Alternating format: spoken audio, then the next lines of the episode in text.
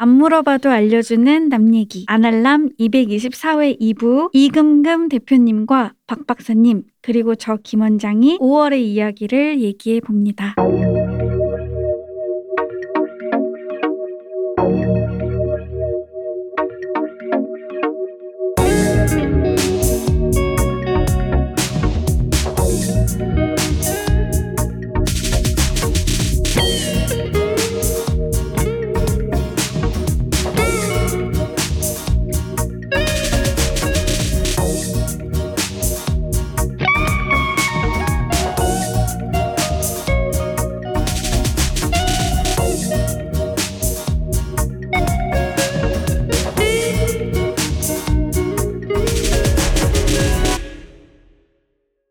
자 안녕하십니까 박 박사님. 네, 안녕하세요. 안녕하십니까 김 원장님. 안녕하세요. 네. 저 이제 혼돈의 일부를 지나서 네, 이, 이 김 원장님의 안절부절함이 전염이 돼가지고요. 네. 저도 약간 좌불안석이에요. 이 어, 김 원장님, 죄송해요. 김 원장님 지금 오늘 방송이 처음인데 네. 이게 서로 얼굴 보면서 네. 갑자기 이렇게 하는 거를 되게 어색해하셔서 어. 저도 지금 음. 팟캐스트 한 지 5년인데 음. 1회 때 그 느낌이 생각나면서 톤이 지금 서로 올라가고 있어요. 왜냐면 네. 어색하면 톤 올라가거든요. 아, 와, 네. 아, 티났어요? 어, 아이고 뭐 티가 난 정도는 저 아니고요. 근데 솔직히 처음에 긴장한 거에 비해서 음. 그 두 분 얘기에 완전 몰입해서 사실은 두 분은 서로 얘기 끝나고 서로 할 일을 하셨거든요. 네. 근데 저는 두 분의 이야기 완전 재밌게 들었는데 아. 몰입해서. 아, 그러니까 제가 지금 김 원장님의 얘기를 들으려고 모셨는데 네. 이분이 지금 우리 얘기를 듣고 있어요. 아, 네. 네. 자, 일단 어쨌든 그래서 음. 우리가 좀 녹음 시간이 좀 없으니까 빨리 진행을 해보도록 하겠습니다. 네. 이분은 한강 작가의 소년이 온다. 네, 네. 소년이 온다. 저가 책을 구입해서 읽고 우리 박 박사한테도 제가 책을 보내줬는데 우리 그 김 원장님이 갖고 계신 판본이 양장본인 거야. 근데 저거 음. 보고 심사가 뒤틀렸잖아. 난 왜 양장본 아니야? 어, 근데 제 저런 걸로 이런 걸로 심사 뒤틀려. 왜냐면 또 내가 양장본 아닌데 내게 더 천 원 비싸. 아, 그건 좀 그렇네요. 그지? 아, 어. 저는 저는 양장본 저기 무거워서 별로 안 좋아하는데 어. 저는 문고본을 좋아합니다. 아, 저는 양장본 저는 무조건 아시겠지만 음, 뭐 이렇게 티나는 거 참 좋아하는데 아 저거 이쁘더라고요. 게다가 저 표정 이뻐요. 음. 진짜 이뻐요. 네, 그래가지고 어씨 약간 빈정이 좀 상했는데 네. 어쨌든 이 저를 빈정 상하게 한 이 어쨌든 출판사 각성하시고요 창비 음, 창비는 늘 각성해라 한강 작가의 이제 소년이 온다를 이제 얘기해 보겠습니다. 이게 자 이제 그 한강 작가의 소년이 온다는 창비에서 출판돼 가지고 2014년이니까 이제 가장 어떻게 보면 최근 광주를 다룬 소설 중에서 뭐 그 이후에 더 있었겠지만 어쨌든 간에 최근에 나온 2000년대 2010년대에 나온 소설이고요. 거기다가 이제 이걸 꼽은 이유 중에 하나는 이제 한강 작가와의 또 어떤 그런 것도 있어요. 뭐냐면은 한강 작가가 어떻게 보면은 그 그런 거죠. 뭐냐면 뭐라고 해야 될까? 한강 작가의 나이가 한강 작가가 저기 그거예요. 1970년생. 네. 1970년생이니까 우리로 치면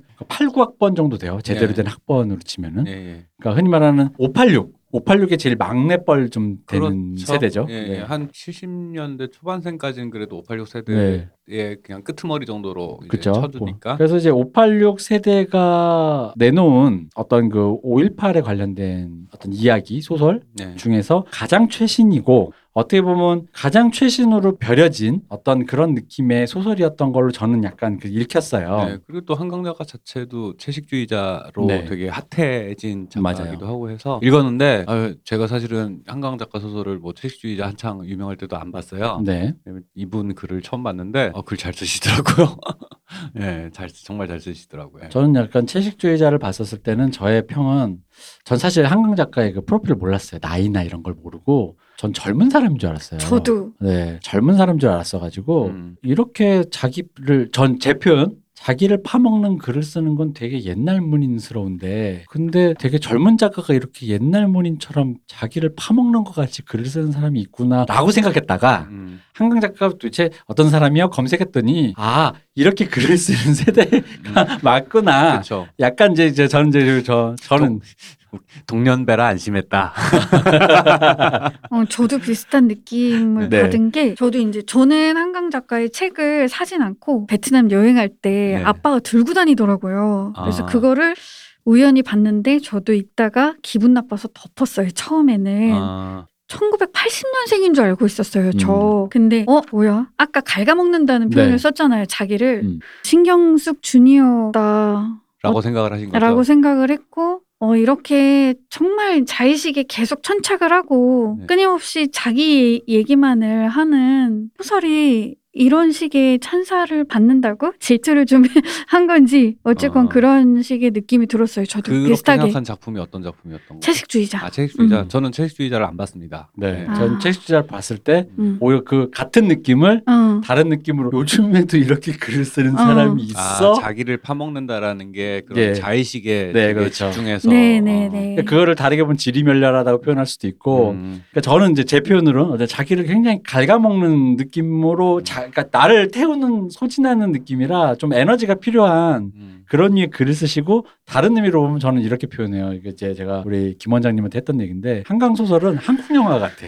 음. 아 예. 예, 싸대기 때리고 울리고 음. 되게 잔인하고 거침없는 표현을 막 쓰면서 사람을 막 쥐어틀다가 마지막에 막 이렇게 쥐어트는 약간 그 한국 영화적인 면이 있어요. 약간 이창동 감독 영화 어, 같은 그렇죠. 느낌이, 예. 예. 그런 느낌의 아, 한국 K적인 어떤 정 그러다 보니까 제가 요즘 이제 그 제가 가 예전에 저기 뭐야 방송에 잠깐 언급했던 장유진이나 김초엽 같은 그런 요즘 소설가 젊은 소설가 요즘 신인 작가 이런 얘기 글들 보다가 너무 간만에 그래서 그래서 너무 제가 이분이 몇 년생일까가 너무 궁금했던 거예요. 근데 만약에 한강 그랬는데 글이 그렇게 썼는데 음. 96년생이야. 그럼 난 정말 쇼크 먹었을 거야. 어떤 성장 배경을 가진 거야. 근데 여기 좀 아, 아니나 다를까. 70년생이고 당연한 어떤 뭐랄까 이게 귀결로서 당연한 어떤 이 글에는 연유가 있다. 이분의 서사라든가 이분이 글이 써온 어떤 필력이 어떤 그런 어떤 자장 안에 있다라는 이해가 좀 됐어요. 네. 네. 그러다 보니까 아마 김 원장님도 아마 그거를 아셨을 때는 납득이 되셨죠.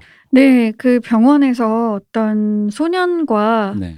교감을 나누는 그 소설에 그 음. 소년이 이제 랩 가사를 네. 쓰는 그런 소년과 우정을 나누는 이야기도 있었는데 그거는 무슨 소설이에요? 어 제목이 기억이 안 나요. 아, 근데 랩 가사 쓰는 소년과 우정을 나누는 음, 네. 근데 아. 그 랩이 이게 아닌데 아, 랩이라고. 이게 아, 어 그래서 궁금하네요. 너무 예, 음 약간 놀랬던 기억이 아, 있어서 그러니까 이게 옛날 70년 작가가 네. 랩 가사가 나와요? 네 나와요.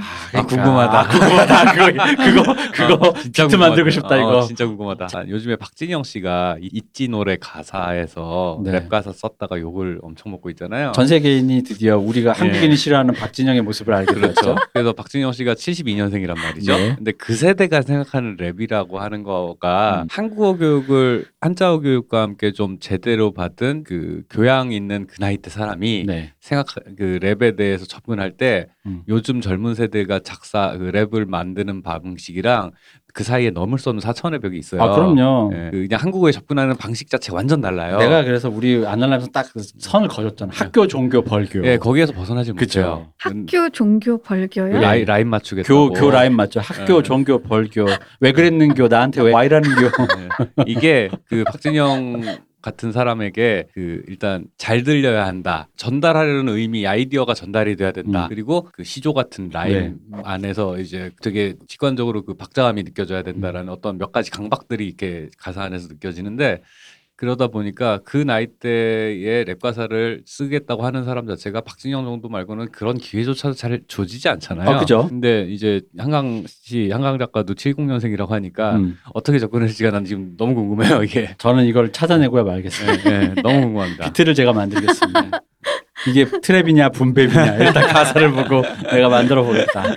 음, 일단은 뭐 그렇고 그래서 어쨌든 그 이 나이대라는 게 참 사람한테 이러면 안 되는데 인지가 돼버리는 음. 그이 사람의 이 필력과 이런 스타일, 그 이런 소재에 접근하는 방식, 그리고 이, 굳이 이 소재를 2014년에 출간하게 된 그 모든 것들이라는 것이 하나의 맥락으로 이해가 되었다라는 차원에서 이제 그 한강 작가의 어떤 프로필을 잠깐 이제 언급을 한 거고 음. 소년이 온다는 저는 사실 좀 꽤 좋게 읽었어요. 네, 왜 좋게 읽었냐면 제가 아까 그러니까 이런 게 있어요. 우리 일부에서도 얘기했지만 5.18이 혹은 5.18을 떠나서 이 슬픈 역사적 트라우마와 근데 여기서 이제 5.18이죠. 5.18가 우리나라에서 이제 흔히 말하는 제가 좀 질색팔색하는 그런 굉장히 선정적인 그 선악이 분명한 권 감수성과는 다른 거잖아. 이건 감수성이고 이건 사건인데 우리가 대부분 이거를 권 감수성을 통해서 보는 5.18이 좀 많다 보니까 뭔가 다른 변형이 그 굳이 변형을 뭐 예술적으로 변형을 굳이 할 필요 당연히 아니는 아닌데 다른 건 없나라는 생각이었는데 저는 이분이 또 386의 세대로서 어쨌든 간에 오랫동안 생각해왔던 그 어떤 것과 그 자기 또 작가로서 예술적 변용이라는 그런 여러 가지 측면에서 여러 가지를 자기 스스로의 부채감과 그런 것들 속에서 고민하다가 내놓은 어떤 것이라는 생각이 들었어요. 왜냐면은 저는 좋았던 게 일단 소설의 구조를 말씀드리면 제 1장은 금남로 도청에서부터 시작을 해요. 지금 한창 지금 이제 오늘 밤 뭐 내일 밤 안에 뭐 군인이 온다, 계엄군이 온다 난리가 나는 상황에서부터 시작해서 그 등장인물들이 바뀌어가면서 그 이후에 생존자들의 얘기로 시점이 계속 바뀌어가면서 점점 거리가 멀어져요.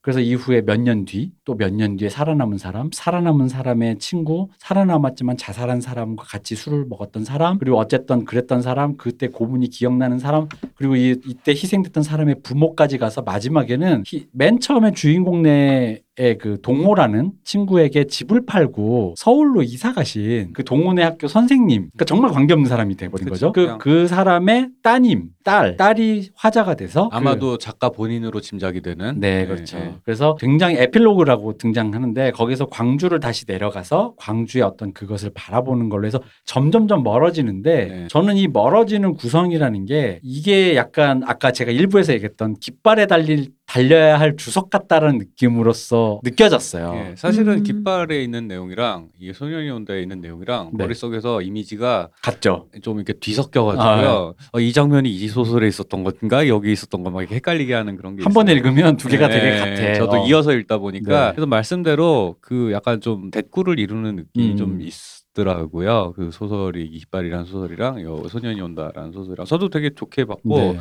아니 그리고 나이 먹으니까 마음이 약해져 가지고 그 자꾸 보면 저는 저는 이 온다 보면서 엄청 울면서 봤어요. 저도 울었어요. 많이 울었어요. 왜 아, 울었냐면 진짜? 아, 내가 그랬잖아. 한국 영화 같다 그랬잖아. 네, 근데 되게 감정을 되게 감정을 후벼파는 포인트들이 되게 많아요. 맞아요. 네, 그래가지고 이 반응을 안 할 수가 없어. 어, 어릴 때 같으면 오히려 반응 안 했을 것 같은데 이제 중년이 되니까 음. 되게 다이렉트하게 감정이 빡빡빡 와가지고 아, 저 오랜만에 진짜 제가 기피하는 한국 영화 스타일 있잖아요. 사람 이렇게 음. 멱살 잡고 쥐어 패는 그거를 저- 제가 그리고 음. 앞에까지는 아니, 울컥울컥 정도였다가 네. 마지막 챕터가 이제- 아, 그러니까 마지막 직전 챕터가 어머니의 회고자 돌아 죽은 네네. 아이 그 소년이 시민군에 가담했던 소년이 죽었고 그 소년의 어머니 네. 시점으로 어머니가 화자가 돼서 사투리로 막 묘사가 네, 되잖아요. 맞아요. 근데 거기서 개인적으로 굉장히 강렬했던 그 묘사가 음. 그 어머니 의 그 어떤 생각이지. 음. 그 왜 건넌방에 세 줬던 남매 때문에 아들이 거기에 휩쓸려 들어가서 죽은 거잖아요. 그죠. 그래서 아 걔들을 세를 돈 한 푼 벌겠 돈 몇푼 음. 벌겠다고 걔들을 세를 주는 게 아니었는데라는 세- 안 들였으면 어땠을까라고 생각을 하다가 그러다가 아니지 아니지 내가 그래서 그 불쌍한 남매를 원망하면 사람이 아니지. 아, 나 그치, 그거. 게 그래서 내가 그냥 쓰러져 버렸어 거기서 거기서 어, 참을 수가 없었어. 그게 내가 네. 그래서 한국 영화적이라는 예, 거. 예. 아 정말 약간 파워풀한 예, 예. 훅을 막 때리는데 이게 이제 원래 저작권 때문에 읽으면 안 되지만 그러니까 한 줄만 이 대, 저는 정말 이 한강 작가의 그 한국 영화적이다 혹은 한국 문학적이다 이 그러니까 한국 전체 문학 예술이라고 한국 예술에 흔히 있는 사람 후들가는 일종의 굉장히 잔인하고 굉장히 그 선명한 묘사 중에 좀 여기 중에서 제일 인상 깊었던 게 이거였어요. 뭐냐면은 뭐였냐면 이제 이 주인 이 화자가 이게 눈을 감아도 기억난다 이거 얼굴이 예. 그래서 이렇게 써서 중략을 제가 했습니다. 눈앞에 있는 것처럼 선명하게 떠오릅니다. 중략. 도려낼 수도 없는 내 눈꺼풀 안쪽에 박혀서. 나 이 문장을 읽는데 이게 그 이창동 영화 같이 예. 정말 그냥 아니 이게 가드를 올렸더니 복부를 때리고 배를 가렸더니 야, 어, 턱을 맞고 약간 그런 기분으로 소설이 내내 진행되는 거예요. 그리고 되게 시각적으로 묘사를 많이 해요. 음. 예, 그러다 보니까 이미지가 되게 선명하고 그리고 제가 광주를 갔다 온 직후에 봐서 그런가? 그죠? 우리가 또그 예. 위치 있잖아요. 네, 그 네. 구- 공간 구조를 우리가 되게 또렷이 익숙하게 지금 일단 한번 봤잖아요. 보고 나서 하니까 되게 시각화가 잘 되더라고요. 맞아요. 근데 이거 영화 찍고 싶다라는 생각이 많이 음. 들었어요. 사실 보면서 그리고 그 제가 제일 좋게 본 기억에 강렬해 남은 장면이 방금 얘기한 그 어머니의 묘사 그 하느랑 그 앞에 이제 처음 시작할 때 이 소년이 시체들을 시신들을 자꾸 이제 태극기로 싸니까 의아한 거야. 음. 의아해가지고 왜 그 같이 있던 음. 누나한테 왜 애국가를 부르고 음. 처, 그 태극기로 감싸냐라고 의아해하니까 그 대, 언니 누나의 대답이 아니 당연하다 왜냐하면 저 계엄군이 반란군이기다 음. 그러니까 우리가 주체다. 제- 어, 어. 우리가 주체고 우리가 국가를 위해서 음. 나라를 위해서 애국을 하고 있는 거고 저들이 반란군이다 불법적으로 정권을 잡은 저들이 반란군이다 요, 음. 요 얘기를 딱 해주는데 음. 사실 그 사람들한테 오히려 의외로 많이 안 알려진 부분이 사실 그 지점인 것 같아요 저는 그죠? 그러니까 막연하게 음. 정부군 신민군에게 반란을 일으켰다라는 음. 그런 사건 정도로 인지를 하고 있는데 그 안에 있던 사람들이 스스로 느꼈던 명분, 찾았던 명분 그리고 스스로 느꼈던 감정 중에 되게 중요한 포인트인 것 같거든요. 근데 그 부분을 보고서는 별거 아니라면 아닌 장면인데 되게 저한테는 되게 강렬하게 후기였던 음. 장면이었던 것 같아요. 시작할 때그 소년 입장에서는 되게 자연스러운 사고죠. 내가 국가라고 생각한 경찰과 군인들이 나를 공격하는데 왜 나는 내가 대단한데 나는 분명히 저기 그 체제에 반항을 하고 있는데 왜 사람들은 애국가를 부르 고 아리랑을 부르고 그 태극기를 휘, 저기 감싸고 있고 이러는가 되게 애국적인 행위잖아요. 상징, 음. 상징이잖아요. 왜 그러고 있는가가 의아했을 것 같아요. 근데 그렇게 누, 언니 누나가 대답하는 걸 보고 그리고 그 장면을 또 다른 등장인물이 기억을 해서 나중에 또 그 장면에 대해서 한 번 더 얘기를 네. 하죠. 그러니까 그게 되게 어, 그 장면이 저한테는 되게 어, 별거 아니지만 되게 날카로운 포인트. 저는 그리고 이 오히려 그 동호의 친구인 정대가 유령으로서 화자로 나오잖아요. 네네 챕터 두 번째 챕터에서 그, 그렇게 네, 나오죠. 두 번째 챕터에서 그 정대가 화자로 나오는데 그 정대가 화자로 화, 유령이기 때문에 공감각적으로 음. 누구의 존재의 생사를 느낄 수 있다라는 설정을 깔고 음. 자기가 그리워하는 누나와 그리고 어 내 친구 동호는 어떻게 됐지 하고 못 느끼다가 죽으니까 드디어 유령의 존재가 느껴지면서 동호가 지금 죽었구나를 느끼는 그 문장의 묘사가 음, 이게 좀 좀 저한테는 좀 되게 음, 좀 멋있었어요. 음. 네. 이게 왜냐면 처음에 유령이라 그래서 너무 생뚱맞게 음. 이게 약간 어 약간 그랬는데 음, 그래서 이 어떤 디테일한 정보를 그냥 훅 건너뛴 다음에 음. 그래서 그들이 죽음으로 음, 음. 서로의 존재를 각인한다라는 이거가 이거 역시 약간 너무 K적인 거야. 음. 이거 약간 내가 거기서 진짜 턱이랑 배를 그냥 동시에 얻어맞았거든. 음. 그래가지고 지금 저기 불꽃이 있는 곳에서 어 동호가 동호도 이제라는 그 느낌을 주는데 거기서 아 진짜 약간 내가 거기서 너무 너무 약간 눈물이 막 너무 많이 나가지고 잠깐 덮었는데 근데 웃긴 게 이게 그 다음 장에 가면 뺨 맞은 여직원 나오잖아요. 네, 네. 그 출판사 여기서 광주에서 살아남아서 네, 네. 출판사에서 근무하는데 약간 좌익 적인 그런 연극 대본을 출판하려다가 맨날 검열당해서 검열하던 공안 직원한테 맨날 뺨 맞고 그런 여직원에 대한 얘기인데 마지막에 그 연극을 보다가 아, 갑자기 거기서도 그 연극을 계속 자기는 이제 연극에서 그 연극이 그 검열 때문에 무금으로 해버리잖아요 네. 입모양만으로 해버리는데 그 입모양 근데 이, 이 직원은 여자 주, 이 주인 화자인 여자 주인공은 그 교정을 보다 보니까 다 외우고 있다 보니까 그 입모양을 보면 따라하다가 수- 자기도 모르게 그 거기서 동호야 이러잖아요. 그 동호는 첫, 첫 장에서 죽었던 그 시민군에 가담한 소년. 네, 그래서 근데 너무 갑자기 동호야가 탁 나오는 순간에 이게 뭔가 그러니까 아 이 양반 이게 이게 이게 그러니까 이그 펀치라인을 만들 어. 줄 알아요.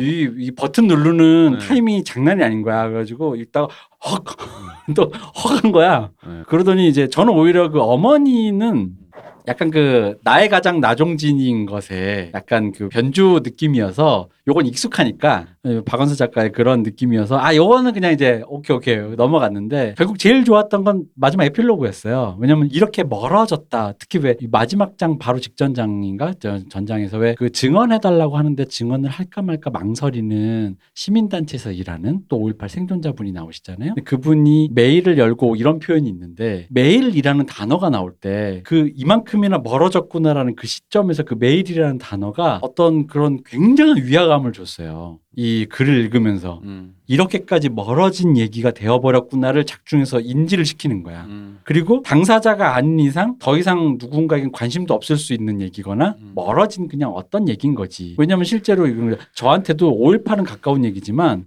6.25는 먼 얘기거든요. 음. 근데 저희 어머니한테는 6.25는 굉장히 가까운 얘기고 그런 얘기거든요. 그런 거랑 같은 거예요. 요즘 젊은 세대에게는 세월호는 굉장히 가깝지만 5.18은 또 먼 얘기일 것 같단 말이죠. 그런 느낌으로 했는데 그 느낌의 그 아득함을 소설에서 얘기를 해주고 결국은 마지막에 아무 관계 거의 관계가 없는 약간의 희미한 접점만 있는 어떤 화자가 아마도 한강 작가로 의심되는 음, 그 화자가 광주의 그 대, 대강의 사연을 듣고 그냥 화- 광주를 그 이렇게 보는 그 에필로그가 그러니까 우리에게 멀어졌을 때 이가 왜냐면 깃발 같은 경우는 현장성을 굉장히 강조하잖아요. 지금 이 상황에서 우리가 보고 느낀 것이 무엇이었는가를 굉장히 많이 묘사를 해주는데 그것들이 희미해져가는 기억 속에서 멀어지고 있는 속에서 5.18은 과연 어떤 의미인가를 멀어진 사람의 관점을까지 묘사를 해주니까 아 그러니까 내가 약간 뭐랄까 전 솔직히 이 말하면 이런 생각이 든 거야. 이거 좀 518, 586한테 조금 약간 미안한 얘기인데 586이 수많은 후일담 문학에서 이런 얘기를 다뤘지만 결국은 마지막 최종장에서 한강이 소년이 온다로 586의 약간의 뭐라고 할까 예술적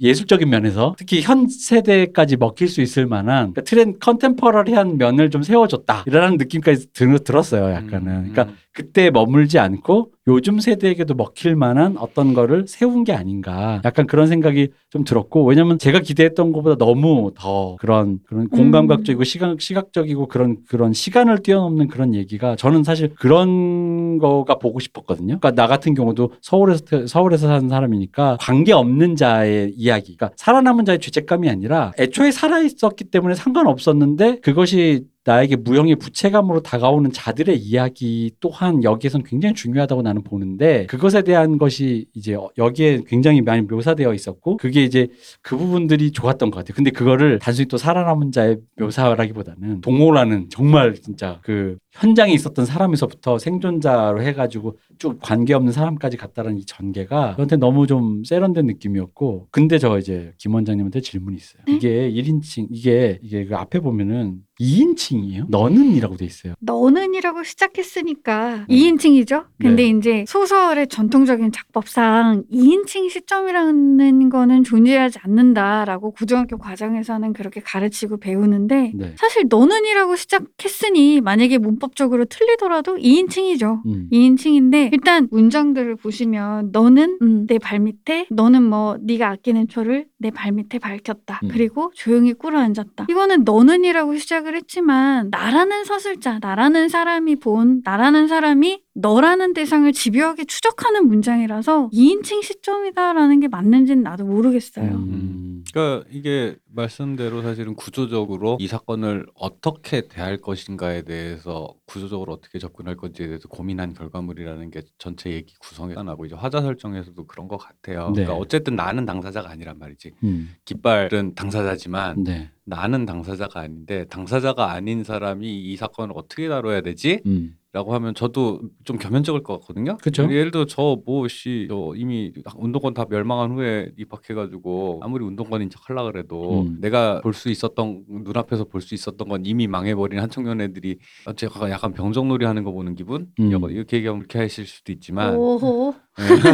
아, 근데 그 시절에는 그랬죠. 특히 네. 예술대는 더욱 더 그런 분위기가 강했고. 네, 아. 그, 그런 느낌이었는데 그 근데 그렇다고 해서 치열하게 투쟁하던 시절의 얘기를 내 얘기인 척 아무리 하려고 그래도 사실 그게 될 수가 없거든요. 네. 될 수가 없고 스스로 좀 그렇고 되게 큰 사건이면 큰 사건이고 무게감 있는 얘기고 그 생존자들도 여전히 살아서 육성으로 증언을 하고 있는 상황이면 내가 그 안에 들어가서 마치 주인공인 것처럼 뭔가 몰입해서 얘기하기에는 되게 음. 겸연쩍을 것 같은 거예요. 음. 그렇다고 아. 해- 예, 그런 기- 저는 약간 그런 식으로 이해를 한 거예요. 그러니까 나름 되게 깊게 고민해서 선택한 방식이 아니었을까 해- 음. 해보고 사실은 저는 마지막 챕터가 좀 좀 덜컥 걸렸거든요. 네. 마지막 챕터는 그 앞에 시민단체에서 일하는 음. 것들이 그분들의 감수성이라고 하는 거 사실 저랑 안 맞는 부분들이 꽤 많다 보니까 네. 좀 약간 그건 제 취향의 문제예요. 덜컥 걸렸는데 그냥 논리적으로 구단 구조상 있어야 된다라는 건 저는 100% 납득. 음. 예, 그러나 내가 나한테 이렇게 근데 있어야 되는 장면이었구나. 어쨌든 그 이 너라고 시작했으면 한 의도를 내가 짐작한 게 맞다고 치면 마지막에 그렇게 맺어지는 것도 맞아요. 음. 어쨌든 너라고 부른 사람이 누군지 말니까 물론 여기서 설정에서는 그 죽은 친구가 너라고 부르는 것처럼 해놓긴 했지만 맞나? 아니 뭐 여기서 너라고 부르는 화자는 아마 여기 모든 동호를 제외한 모든 생존자의 어떤 복, 복수적인 목소리라고 저는 생각이 들어요. 그랬나? 나 예. 지금 확신이 없어 이거. 음.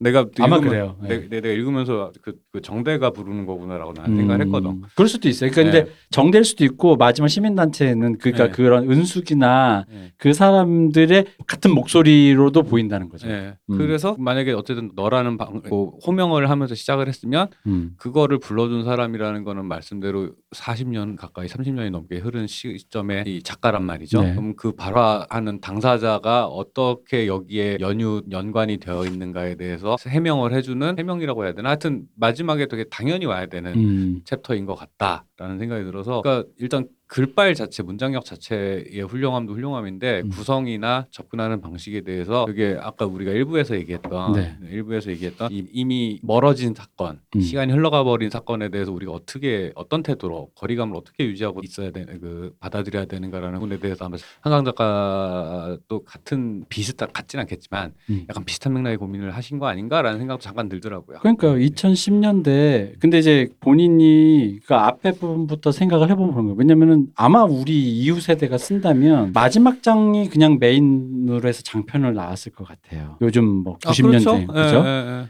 그러니까 80년대 586 세대가 갖고 있는 그 어떤 그 5.18에 대한 그 엄청난 무게감과 부채감이라는 거에 그러니까 거기가 나는 이 작품 자체가 한강 작가가 또 586이 5.18이라는 그 일종의 주박 같은 거에서 빠져나오는 과정을 그려내는 것만도 느껴진 거야. 내가 이 소설을 읽으면서 내 스스로 가졌던 그 살아남은 자의 슬픔 속에서 시간은 물리적인 시간과 공간적인 거리감이 이렇게 멀어져 버린 사건에 대해서 나도 알고는 있는데도 그 그거를 일종의 약간 자기 치유 소설 같은 느낌도 좀 있는 거 그런 예. 느낌도 느, 느꼈던 거죠. 그러니까 영화에서도 그 시점과 거리를 음. 되게 어떻게 설정하냐가 연출할 때 되게 핵심적인 부분인데 그죠? 언제 들어가고 언제 나오고 그 사실은 음. 그거에 대해서 고민을 안 하니까 영화들이 중간중간 덜컥하는 네. 경우가 되게 많거든요. 애초에 영화에도 시점이 있어요. 그러니까 음. 정교하게 문장처럼 1인칭으로 시작하고 그 일관성을 유지하고 이러, 이렇게 하기는 사실 쉽지가 않죠 기법상 그런데 음. 시점 카메라가 가, 가는 위치마다 이게 누구의 시선일 것인가 아 혹은 그리고 이게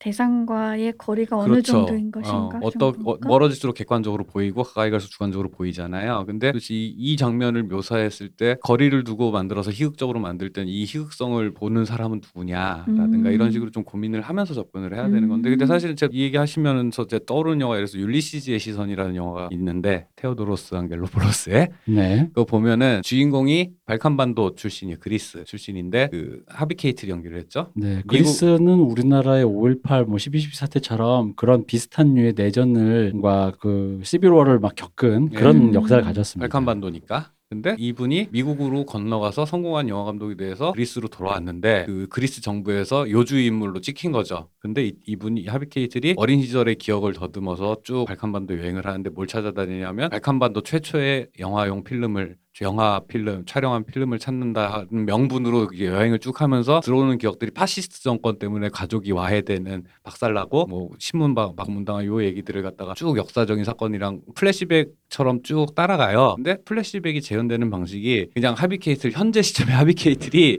늙은 얼굴로 그냥 과거가 그대로 그냥 과거 장면 속으로 그냥 들어가요. 그러면 주변에 흐르는 거는 막 파시스트 정권이 있고 막 그 저기 막그 좌우 충돌하고 막 이런 장면이 쭉 들어가는데 이제 그게 막 어떤 장면은 뒤집어 보면 어린 하비케이틀이 딱 나와 있고 뭐 이런 식으로 이제 시점을 막 왔다 갔다 하고 있어요. 그러니까 요거를 네. 조금 더 쉽게 설명해 드리면 만 이제 저번 저저저번 주에 저랑 박 박사랑 금남로에 갔을 때 이제 중년이 된 우리 음. 둘한테 갑자기 우리 외삼촌이 지나가면서 만약 저희가 광주 출신이라면 이미 우리는 지금 음. 중늙은이가 됐는데 갑자기 국민학생인 것 같은 처럼 나한테 대하는 거야. 박 박사 너 여기 왜 있어 이놈아? 집에 빨리 들어가 이놈아 이러면서 음. 나를 하면서 이 총 들고 달려가는 거야. 어 그러면은 어 음. 나는 반가워서 어 삼촌이라고 하는데 어 여기는 어린애들이 있으면 안 되고 아 저도 있고 싶어요라고 그때 당시 내가 음. 그런 얘기를 했다 치면 저도 있고 싶어요라고 하면은 아니야 너는 가야 돼라고 하면서 이제 헤어지던 장면을 보통 예, 보통 일반적인 상업 영화에서는 플래시백으로 그냥 처리를 하잖아요 그냥 옛날로 돌아가서 근데 이제 그 영화는 그런 식으로 그 현재의 내- 나라는 거를 되게 음. 중요하게 묘사를 음. 하는 거예요 음. 근데 저는 이제 소년이 온다 또 그런 식으로 그렇죠. 예, 그 어떤 장면은 너라고 하고 어떤 장면은 나라고 하고 어떤 장면은 그냥 그 아, 예를 들어서 이제 동호의 어머니 같은 경우는 그냥 어머니 그 자체가 돼서 음. 묘사하기도 그런 식으로 넣었다 빠졌다 하는 요 요 태도 있잖아요. 이게 그 실제 벌어졌던 사건에서 어떻게 거리감을 두고 그 상황을 묘사할 것인가라는 거에 대해서 엄청 고민을 많이 해- 했는데 그러다 보니까 제가 되게 영화적이라고 느꼈던 것 같아요. 그런 식으로 음. 입체적으로 그 묘사를 하려고 하는 걸 보고. 그래서 한국 영화적이라니까. 예. 영화적인데다가 특히 영화 중에서도 한국 영화죠. 이게 사람 후드로 빼는 그 제가 제목은 기억 안 나는데 미국 소설 중에 엄청 극찬한다. 아 저요? 아, 두 아, 분 다. 아 이거요? 아 예, 저 되게 좋게 봤어요. 자, 이 시점에서 그럼 질문. 네. 네. 아까 전에 그 이근금 대표님께서 네. 정말 훅을 그러니까 음. 뭔가 멱살 잡고 끌려가다가 후드로 맞은 것 같은 기분이 들었다고 한 대목이 네. 정대가 이제 죽어서 그 시민군 시체 더미 어디로 가는지 모르는 트럭에 실려서 네. 야밤에 음. 어디론가 가는 장면 그리고 누나 나보다 먼저 죽은 누나에 대해서 생각하는 장면 음. 자기의 너덜거리는 얼굴에 불개미가 기어다니는 음. 걸 보고 수치스러워하는 장면, 자기랑 다른 시체랑 또 비교하는 장면 이런 것들이 굉장히 디테일하게 있잖아요. 그죠. 근데 내가 정확히 그 얘기가 생각나는 음, 거야. 음. 그거 있죠. 5월가 아 5월가요. 아, 아, 그치. 거기서는 왜 그런 쏘았지? 음, 그로, 어. 그로테스크한 묘사에 대해서 알러지 반응을 보였으면서 그렇지. 음. 어, 소설에서 그런 그렇죠. 나온 건 왜 좋다 그러냐. 오빠가 눈 어, 약간 어. 배간 씨 아까 또 해명하세요. 해명하겠습니다. 네, 해명하세요. 해명하겠습니다. 이열배반적이에요. 어, 공정하지 그래. 않습니다. 아니 똑같잖아. 왜 쏘았지? 왜 찔렀지? 트럭을 싣고 어딜 갔지잖아. 어. 그거는 전체 맨 일단 그 노래는 좋은 지적이었습니다. 아 좋아 네. 좋은 네. 지역이었어. 음. 5월가의 일단 악보를 보십시오. 일단 마이너야 왜쏘 맞지? 일단 이, 이 멜로디가 일단 나 나로 하여금 어. 알잖아. 이 아. 마이너 위주의 이 진행이 부르지 마. 음악적이지 않다. 아 음악적이지 않다가 아니라 이, 이 자체가 너무 극적인데 가사까지 극적이야. 예를 들어 그런 거 여기서 동호 엄마가 얘기하는 것도 되게 질퍽하잖아요. 근데 이게 굉장히 이 소설 자체 거리감이 있으니까 동호 엄마의 그 절규가 내가 1인칭으로 동호 어머니를 앉혀놓고 아딱 그래 부럽다게 라고 듣는 건 아니란 말이야. 근데 5월간 어떠냐면 그 곡조의 그 마이너에 마이너로 점철된 그 곡조에다가 가사까지 그러니까 이거는 그냥 나한테 저기 뭐야 동호 엄마의 여기로 치면 이제 동호 어머니의 그 슬픈 항변이 있는 그 챕터가 동호 엄마가 나한테 전화를 걸어서 음. 한 시간 내내 내가 지금 동호 엄마랑 통화하고 있는 기분인가 요요 음. 차인가요? 한강 작가는 여기서 나 동호 엄마라는 사람을 내가 볼 수, 원, 입체적으로 볼 수 있게 거리를 줬는데 이 노래, 노래라는 게 음악이 그렇잖아. 음악은 약간 몰입감을 주는데 이 몰입감이 내가 이 여기서 몰입하면서 들어가는 이 부분이 그 두부처럼 잘리운 너의 가슴과 이 마이너의 따따따따 이거가 함께 시너지를 예를 들면 따따따따가 아니라 약간 이게 좀 그러면 안 되겠지만 왜 아 그러면 안 되는 것도 아니야. 우리나라만 좀 그런 분위기야. 음, 음. 예를 들어 제가 그때도 얘기했잖아요. 권과 그래 음. 우리 속칭 운동권과 권과라고 그냥 우리가 부르는데 아니 굳이 따지면 마빈게이의 왓츠 고잉온도 권과지. 어? don't punish with brutality라고 얘기하잖아. 음. 때리지 말라고. 어? 어? 폭력으로 치지 말라고. 근데 그 그러니까 이게 쿠션이 있단 말이야, 이게. 근데 이, 이 노래는 나한테 어느 정도였냐면은 준비 안 된 나에게 이건 변명입니다. 준비 안 된 나에게 쿠션 없이 그냥 패는 느낌이니까. 변명이야. 왜냐면 이거는 그 가사 몇 줄 안 되는 가사에서 이 모든 어떤 어 이 모든 오빠가 느- 듣고 음. 가슴 아팠던 음. 그런 문장들이 없었기 때문에 오빠의 아, 대표님의 문학적 상상력이 너무나 핍진했기 때문에 일어난 음. 사건 아닌가. 아 감수성이 풍부해서. 그렇죠. 음. 아, 아, 감성이 풍부해서 내가 5월가를 알러지를 일으켰다. 감수성이 아니 네. 부족해서 상상력이 부족해서. 어. 감성이 그러니까 부족해서 내가 5월가에 알러지를 일으켰다. 그러니까 주변 그 아, 5월가 아 내가 봤을 때 똑같은 얘긴데. 아, 5월가를 둘러싼 음, 그 음. 맥락에 대해서 음. 5월가를 둘러싼 맥락 그 음. 5월의 광주라던가 네. 그 실제 시- 시신이라든가 그, 사- 그 사람들의 고통이라든가 이런 거에 대한 맥락을 충분히 공감한 상태에서 그 가사를 봤으면 이 가사가 아 그런 가사가 자- 나오는 상황 그, 그 나올 수밖에 없는 이것 이 양상에 대해서 되게 자연스럽게 받아들였을 텐데 그렇죠. 그것들은 다 이제 없는 상태에서 가사만 딱 보니까 뭐야 이거 이렇게 됐다라는 건 거지. 아, 근데 사실은 그 이 말이 음. 지금 가- 대표님께서 소설에 대해 좋게 평하는 거랑 다르지 않는 것 같아요. 맞아, 맞아, 그 예, 얘기야. 예. 그러니까 왜냐면은 예. 뭐 맥락이 없었다라기보다 나는 오히려 그것은 문학과 음악의 문제의 차이, 그 매체 차이도 있다고 봐요. 음. 어쨌든 그랬습니다. 근데 네, 뭐 그럴 수 있다 생각해요. 아니, 뭐 예를 들어서 그냥 알러지, 저의 알러지. 알러지가 되게. 듣기 좋은 사랑 노래라고 해도 예를 들어서 어떤 세레나데라고 했을 때도 음. 되게 뜬금없이 안 친한 사람 앞에서 음. 나랑 얘랑 처음 봤는데 한 10명 정도 모였는데 나랑 얘랑 처음 봤어. 근데 갑자기 거기서 세레나데 노래 좋다고 부르고 있으면 음. 듣는 내 입장에서 되게 뻘쭘할 것 같긴 하거든요. 음. 뭐 그런 맥락이라고 하면은 아. 뭐 이해할 수도 있을 것 같아요. 네. 그럴 그럴 것 같아. 예. 그리고 거기에 깊이 공감하지 않- 나는 오히려 이런 얘기죠. 그거에 공감하지 않는 사람도 있다라는 거에 대해서 인정을 안 하고 난 이 노래 별론데라고 하는 순간 갑자기 팬단 말이야. 어. 근데 그 그게 이게 사실은 제가 그 이 소년이 온다 음. 그래서 그 제일 인상 깊게 봤던 지점들이 뭐냐면 그런 그로테스크한 끔찍한 장면들과 그그 안에서 그 그 끔찍한 상황에 익숙해진 사람들이 일상을 이렇게 루틴을 그쵸. 돌, 돌리는 이거의 대비가 되게 의도적으로 되게 잘 배치돼 있거든요. 맞아요. 그러니까 그 예. 거리감이 되게 좋았다는 거죠. 예, 그러다 보니까 저가 그게 되게 시각적이라고 느꼈던 것 음. 같아요. 그러다 그리고 그 이 챕터 두 번째 챕터에서 그 정대가 음. 이제 시체잖아요. 네. 시체가 썩어가는 모습을 계속 끊임없이 묘사를 해주는데 이제 거기에서 자세히 묘사하는 그 자체가 너무 그로테스크한 묘사임에도 불구하고 그로테스크한 묘사다 보니까 오히려 거꾸로 약간 거리감이 생기는 거리감이 거죠. 생기죠. 네, 거리감이 생기는 거죠. 왜냐하면 시체인 상태라고 하는 거는 사실 나랑 상관없는 상태다 보니까 그런 것도 있는 것 같고 그리고 개인적으로는 이건 진짜 개인적인 경험인데 음. 제가 또 운동권 애들 맛배기만으로 뭐 할 때 쫓아다녔다고 하지 않았습니까? 네. 그 저기 중간에 묘사 보면 그 정대의 누나 정미가 음. 어떤 애냐라는 묘사를 할때그 신발을 주워가지고 그 시위 끝나고 지났다가 음. 신발을 주- 모아서 주워 갔다라는 음. 얘기를 해요.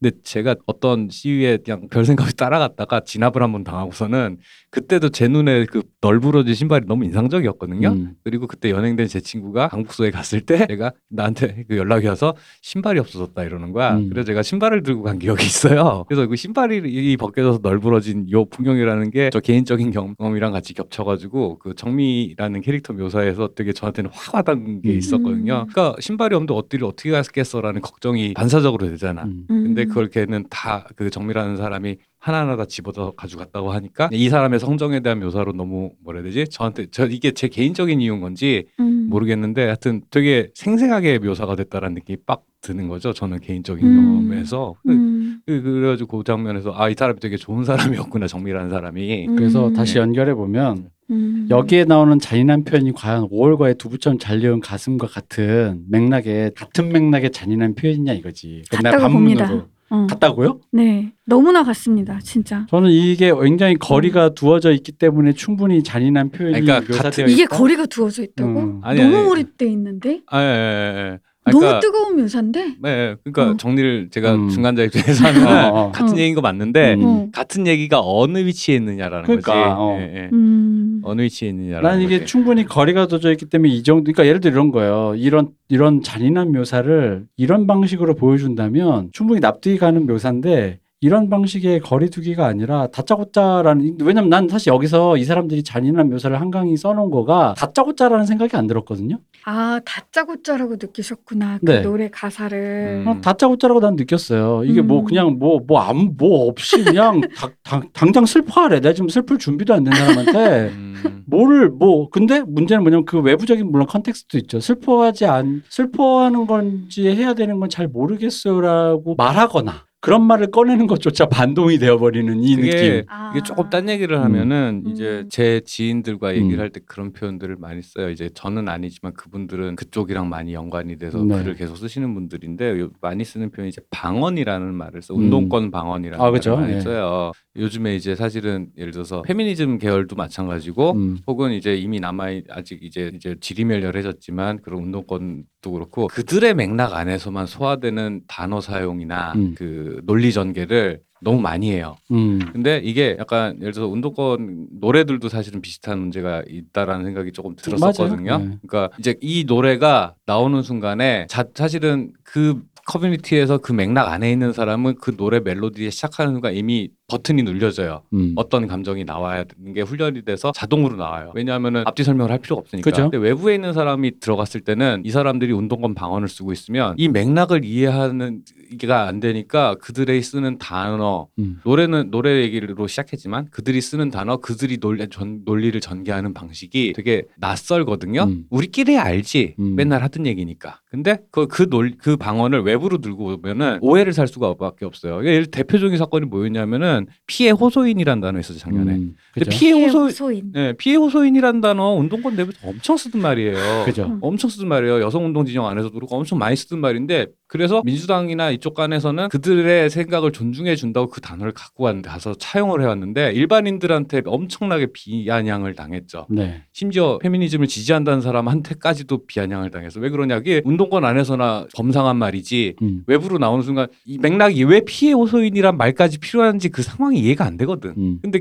그 운동권 안에서는 항상 그런 문제들이만 이게 피해 사실이 맞냐 아니냐부터 해서 뭐 뭐 이런 자기들 나름대로의 이런 오래된 역사가 있잖아요. 음. 근데 그 한 10년 넘는 역사를 다 생략하고 피해 호소인이라는 단어만 딱 던져버리니까 뭐야 이거 뭐 피해면 피해고 아니면 아닌 거지 피해 호소는 뭐야 음. 라는 우스운 상황이 됐단 그렇죠. 말이에요. 그러다 보니까 원래는 피해 호소라는 게 그 나중에 이제 판결이 절 나기 전까지 임, 임시적인 결과를 우리가 모르니까 그걸 잠정적으로 가리키기 위해서 지목하게서 만들어낸 어떤 운동권 방언인데 일반인 느꼈던 피해 호소이라는 건 이제 피해자라고 그러니까 피해를 지금 주장하신 그분을 매기는 것처럼 보이는 그죠. 거야. 예. 어, 피해 사실을 알 수 없고 네가 피해 당했다고 하니 어 그래라고 하는 식으로 느껴지는 약간 거야. 비아냥대는 말처럼 들리는 거죠. 일반인이 들었을 때 피해 호소인이란 말 자체를 사용했다는 거죠. 그러니까 이제 그런 같은 네. 방 그래서 이거를 갖다가 일반인한테 납득을 시키려면은 음. 설명을 막 해야 되는데 말 길어지면 알잖아. 음. 말, 너말 길면 빨갱이야, 공산당이야, 뭐 이러잖아. 하여튼 그런 것처럼 어, 말이 길어지면 공산당이야도 생각해 보면 맞는 말이네. 뭐 이게 이런 이게 오해가 오해를 불어서 이렇게 되는 거예요. 근데 운동권 갈- 노래도 약간 그런 면이 있었고 그, 음. 그, 이게 마찬가지로 이, 이, 이제 5.18을 대하는 태도에 있어서도 네. 깃발을 봤을 때 이 당황스러움, 음. 저, 저런 태도를 봤을 때 이 당혹스러움이 굉장히 21세기, 20, 2016, 2014년에 났다 그랬죠. 네. 그 이후에 한국에 사는 평균적으로 그냥 5.18에 대해서 평균적인 지식이나 배경만 갖고 있는 사람들이 소화할 수 있을 그들의 관점에서 받아들여 지게끔 되게 애를 많이 쓴 것 같다라는 생각이 들어서 저는 되게 긍정적으로 평가를 하는 면이 있는 것 같아요. 네. 그러니까 갑작스럽게 두부처럼 썰린이라는 게 아니라 두부처럼 썰린이라는 말이 나오는 그 그림에 대해서 그죠. 그 이제 좀 공감각적으로 요즘에 공감각적이라는 말 학생들한테 쓰면 애들이 못 알아듣는다면서요? 어 아닌데. 안 그래요? 어, 그런- 공감각적이 근데 저희가 이야기하는 거랑 개념이 완전 다르더라고요. 아 그래요? 응, 교과서에서 얘기하는 공감각은 뭐냐면 감각이 전이되는 거예요. 네. 네. 그러니까 예를 들면 음, 정지용이 향수라는 시에 금빛 게으른 아, 울음소리, 아 게으른.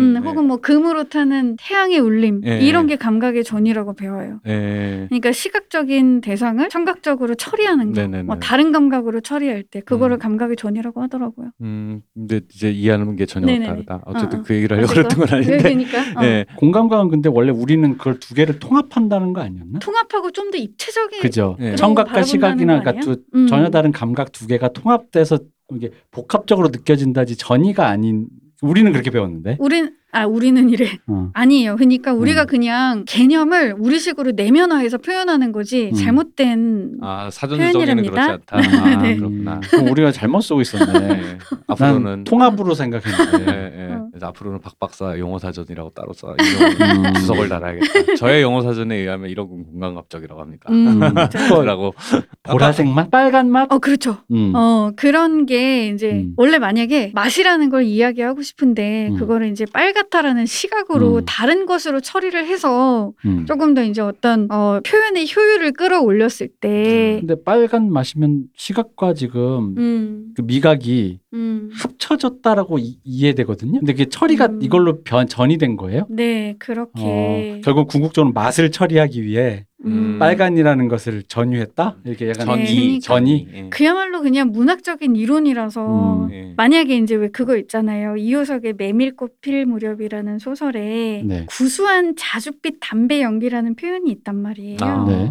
그런 거. 아. 음. 공감각이란 그런 거. 그러니까 공감각 어. 우리가 알고 있는 것은 예 제는 맞는 것 같은데 예, 예. 짐승 같은 달의 숨소리 어. 이런 거. 근데 우리가 네. 서로 느끼는 바가 좀 다른 것 같아요. 그렇죠, 저, 그렇죠. 철이라는 말보다는 우리는 합쳐졌다라는 생각을 음. 했어요. 그래서 좀 더 표현이 다 같이 풍성- 느끼는 어, 거. 풍성해졌다. 풍성해졌다라는 풍성해지는 식으로 거. 생각을 하는 거죠. 아, 근데 그게 결과적으로 풍성함을 노리는 그럼요. 노리는 음. 그 수법인 건 맞죠. 그럼요, 예, 그럼요. 예. 아 근데 만약 1번 합쳐졌다, 2번 처리했다, 3번 전이했다, 뭐 이렇게 해서 이게 이 야비하게 문제를 내면 바로 그냥 다, 또- 다 떨어질 수 있는 문제라는 거지. 지금 이거 우리가 엄밀하게 얘기하면 수능 그거 문제 하나 갖고도 그러니까. 난리가 나는데 나라가 뒤집어지는 나라인데. 그러니까 김 원장님 학원에 수강을 하시라고요. 아, 여러분 이게 high society 사람들만 할 수 있습니다. 수행님 믿고 다니시라고요. 무슨 뭐 연예인 자녀 이런 거 안 받아요 지금. 그렇습니다. 네. 하여튼 그 그 그 그 그 음. 이게 소년이 온다 얘기하다가 글로 갑자기 공감각적이라는 단어에 꽂혀가지고 음. 넘어갔는데 그 저기 뭐야 어쨌든 소년이 온다에서 묘사 저 아까 그 잔인한 묘사들이라는 것에 대해서 어떻게 이게 사실 이게 잘못하면은 그 뭐라지 되게 외설적인 묘사가 되잖아요. 맞아요. 이게 이 외설적이라는 게 뭐 야하다 음란하다 이런 뜻이 아니라 되게 자극적이고 되게 소재주의적인 음. 접근이 될까봐 그 그 이 상황을 어떻게 묘사하고 어떻게 다룰 것인가라는 건 되게 조심스러운데 그때 아까 이제 중간에 쉬는 시간에 꽃잎 영화 꽃잎 얘기도 하셨지만 그 사건에 대해서 어떻게 접근하실 것인가가 사실은 영화 찍을 때도 그렇고 묘사하는 사람 입장에서 되게 제일 고민스러운 지점인데 왜냐하면은 이게 너무 또 그그 그로테스크함에 집중이 되면 시선을 거기에 뺏기기 때문에 다른 게 눈에 안 들어와요. 음. 근데 소설도 아마 마찬가지일 거라는 거죠. 그래서 그런 부분에 있어서 고민하는 흔적이 많이 네. 보여가지고 뭐제 네. 기준에선 음. 두부처럼 잘린 너의 가슴이 목표라면 거기에 들어가게끔 충분히 설계가 잘 돼 있다였고 아, 그 설계에 만족을 하셨군요. 네, 그 설계 만족했고 여기서 그 저는 그 A 마이너가 굉장히 저의 심기를 뒤틀었다. 그냥 이렇게밖에 말을 못하겠어. 이렇게밖에 표현.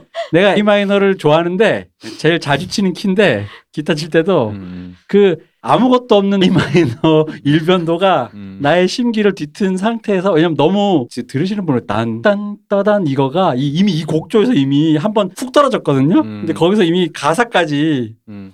이게 그냥 나를 찌니까 내가 일단 들어갈 준비고 뭐고가 없어. 그냥 시작이 요즘 마치 전주 없이 시작하는 노래들 많잖아요. 그런 가- 거 같죠. 가사와 음. 가사와 음악의 좋게 말하면 일체감인 거고 아, 그렇죠. 음. 일체감인 네, 거죠. 네. 내가 그 일체감의 질인 거죠. 내가. 예, 예, 음. 일체감인 거고 예를 들어서 좋은 예 같은 게 히트곡 예를 들어 말달리자 같은 노래는 음. 가사와 멜로디의 일체감이 엄청나잖아요. 그렇죠. 근데 이거는 되게 긍정적인 효과가 음.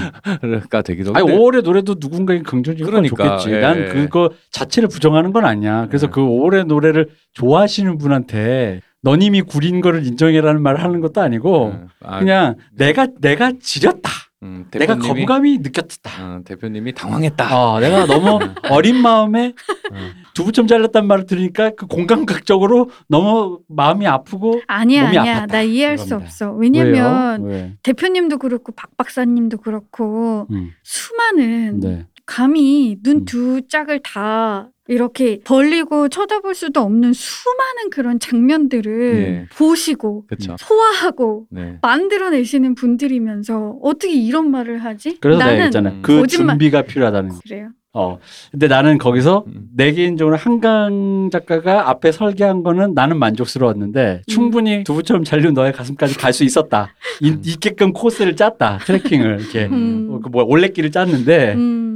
5월의 노래는 내가 미처 예를 들어 이거 산에 올라갈 준비가 안 됐는데 올레길인 줄 알고 갔다가 갑자기 절벽이 나온 음. 이런 기분이었다. 음. 근데 완만하게 올라가면서 나중에 보니까 왜 그왜 뭐라 그러죠? 그거 왜 후라이팬이 뜨거워지는데 음, 음. 개구리 뛰어가는지 음, 모르는 음. 그제 그런 느낌이었다. 내가 그런 음. 의미로도 아까 맨 처음에 얘기했던 한국 영화적이라고 생각한 거예요. 음. 한국 영화가 의외로 사람들이 많이 보는데도 음. 엄청 폭력적인데도 그렇죠. 그냥 연인들이 손잡고 가서 하하호하고 보고 어 맞아. 막 그러잖아요. 약간 이제 그런 느낌의 아, 나 그렇게 의미로서도 얘기하니까 뭔지 알겠다. 그런 의미로서도 한국 영화 적이라고 느낀 거예요. 네. 음. 한국 영화가 엄청난 폭력성을 가졌음에도 추격자 보고 음. 연인이 솔직히 기본적으로 데이트하러 가서 음. 볼 영화 아니잖아 추격자. 음. 근데 모든 사람들이 손잡고 야 무서워 음. 하정 무서워하면서 재밌게 보고 나온단 말이야. 추격자뿐만 아니라 올드보이는 뭐 아닌가? 어. 그렇죠. 어. 잔인하죠. 잔인하죠. 잔인하고 어, 폭력적이죠. 잔인하고 폭력적이고 뭐 마지막 혀 자르는데 그거 굳이 여자친구 손 잡고 갈 영화는 아닌데 음. 근데 보러 간다고. 학, 심지어 학생들 데리고 야 이게 칸느에서 상 탔대 하면서 본단 음. 말이죠.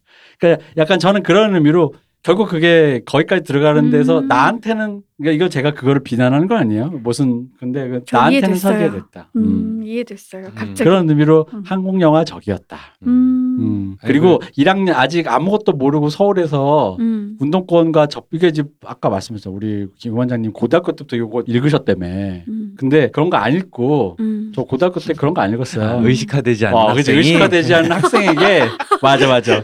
의식화되지 않은 학생에게 5월가를 부르라고 주면은 음. 이거는 거의 이거 음. 제가 진짜로 아까 그 교리 얘기했잖아요. 음. 정말 약간 그런 후드로 까는 마, 마음이었기 때문에 아, 네. 거부감이 느꼈다. 나의 어떤 어렸을 때 카톨릭적인 음. 그 세계관 안에서 거부감을 음. 느꼈다. 왜 네. 수녀님을 피해왔더니 여기서도 나한테 이렇게 아, 근데 일어나. 중요한 지적을 해주신 네. 것 같아요. 되게 적절한 지적을 해주신 음. 것 같아요. 전뭐 네. 좋은 지적이었다 생각합니다. 네. 저의 오, 또 말하다 보니 저의 5월가에 대한 어떤 그런 또 마음이 또 좀 풀려가는 것도 있었어요. 음. 어떤 그 그렇게 미워할 일은 아니었다. 애증이 아. 어, 그렇게 미워할 일은 아니었다. 예. 오. 5월가에 대한. 아 왜냐면 5월가를 그래서 찾아봤다 내가 네. 이번에 이 말을 해가지고 이루마 씨가 친 원곡이 있는 거야. 네. 이게 프랑스 노래래요. 아, 그래서 프랑스에서 이제 그런 노래인데 원래 원곡을 이렇게 되게 이렇게 막 되게 물론 마이너니까 음. 막 그렇게 하는데 러시아 민요 아니에요? 프랑스예요? 프랑스 프랑스 음. 노래래요. 그래서 그렇구나. 프랑스니까 뭐 이렇게 미셸 삐꼴린인가 뭔가 그런 음. 분이 부른 노래래. 그러니까 이제 그런 가사인데 슬픈 노래인데 음. 거기다 이제 이렇게 붙인 거죠. 음. 근데 이제 이게 또 그런 것도 있는 것 같아. 이게 내가 들었던 5월가의 첫 인상은요. 솔직히 말하면 가사밖에 없었어 거의. 음. 그러니까 음악적인 형태가 거의 아닌. 왜냐면 이렇게 뭐 반주가 나오고 합창하고 재창하자가 아니라 아지를 들면서 여기서 아지테이션, 네 손에 손목 손목 이렇게 하시면서 이 근데 이거랑 이루마의 When Love Falls 그건가 음. 그거 그거거든요. 그거랑 비교해서 들으시면은 이제 제가 느꼈던 당혹감을 이제 이 아실 거라. 음악이라기보단 저는 구호에 가깝고 그런 구호를 이렇게 외치는 거에 대한 약간 거부감이 있었다. 뭐 그런 음. 겁니다. 근데 이제 막 오늘 오늘 나 풀렸어. 네. 내가 그렇게 유할 일은 아니었다. 음, 난 다 이해합니다. 네, 5월가 화해한 걸로 음. 네, 의미 있는 방송이네요. 5월과 화해했습니다. 다음 방송에서는 5월가를 독창하는 이 대표님의 어, 어, 그건 안 됩니다. 어, 모습을 기대하겠습니다. 저 아시잖아요. 네. 저희 우리 방송 이루마 버전으로 부탁드립니다. 우리 방송에 있는 모든 사람들이 제가 그런 걸 하면 음. 이상하게 이 대표가 하면 비아냥거리는 걸 들립니다. 연주를 해도 들리 목소리가 안 해도 들리 그렇게 들려. 어. 말을 조롱, 해도 조롱하는 거 아니냐 이러면서. 어, 조롱하는 거 아니냐. 어. 그래서 아니 왜냐면 이거 하기 전에 5월가를 그러면 음. 대표님 버전으로 기타 대표님 쳐달라고. 기, 타도 치시는데 음. 편곡을 한번 해보시죠 해서 제가 직접 음. 우리 전화 통화할 때 제가 음. 편곡했잖아요. 네, 네. 들려드렸잖아요. 네, 어땠어요? 네. 아 너무 좋더라고요 나는. 뭘 좋아? 그 마지막에 그랬잖아. 뭘 좋아? 마지막에 그랬잖아. 다 듣고 아니 노래를 안 부르는데도 왜 이렇게 비꼬는 거지? 그랬잖아, 솔직히. 기타만 쳐줬는데도 비꼬는 것 같대. 어.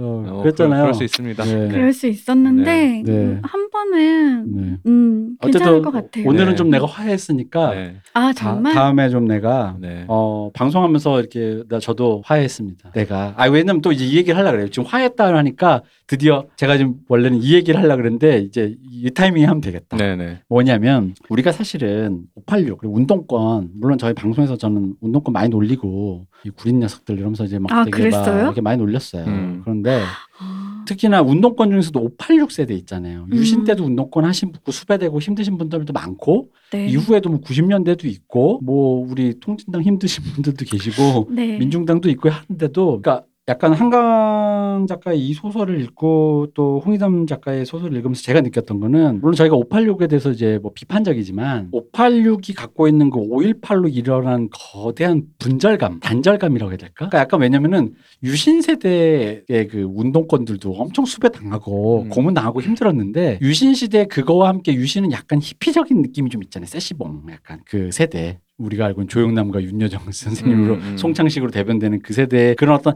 리버럴한 느낌의 어떤 그 또 약간 멋도 있었단 말이야. 멋과 맛도 있는데 그리고 모든 세대는 물론 끼인 세대입니다. 모든 세대는 항상 나이가 들면서 윗세대 아래세대 끼는 세대인데 그럼 이제 586 세대는 어떻게 꼈냐라는 걸 생각을 해보니까 제가 되게 제가 좀 짠했던 게 이제 이 소설을 읽으면서 이 시간적 분절이 돼 있으니까 유신 시절의 운동권과의 연대감을 느끼면서도 유신 시대 세대의 그 리버럴함과는 그러니까 약간 그 통기타도 치고 좀 멋을 좀 느끼기에는 5.18의 무게가 너무 큰 거야. 약간 분절적 트라우마 같은 거죠. 그런 상태에서 이걸 갖고 못 빠져나오니까 88년, 89년 막때 이런 깃발이란 소설을 쓰면서 여기서 빠져나오려 애를 쓰고 있는 그 당사자이자 그 트라우마 시대적 부채감 막 이런 거에 시달린 이 세대가 갑자기 90년대 X세대를 만나. X세대는 정치적으로 거의 정치 혐오까지는 아닌데 정치에 무관심이죠. 혐오라기보단. 음, 그렇죠. 대학교들이 비권들이 음. 당선되기 시작하면서 그죠? 그게 90년대 초부터 그랬으니까. 네. 그래서 90년대 서태지 음악을 듣던 그런 흔히 말하는 비정치적인 사람들이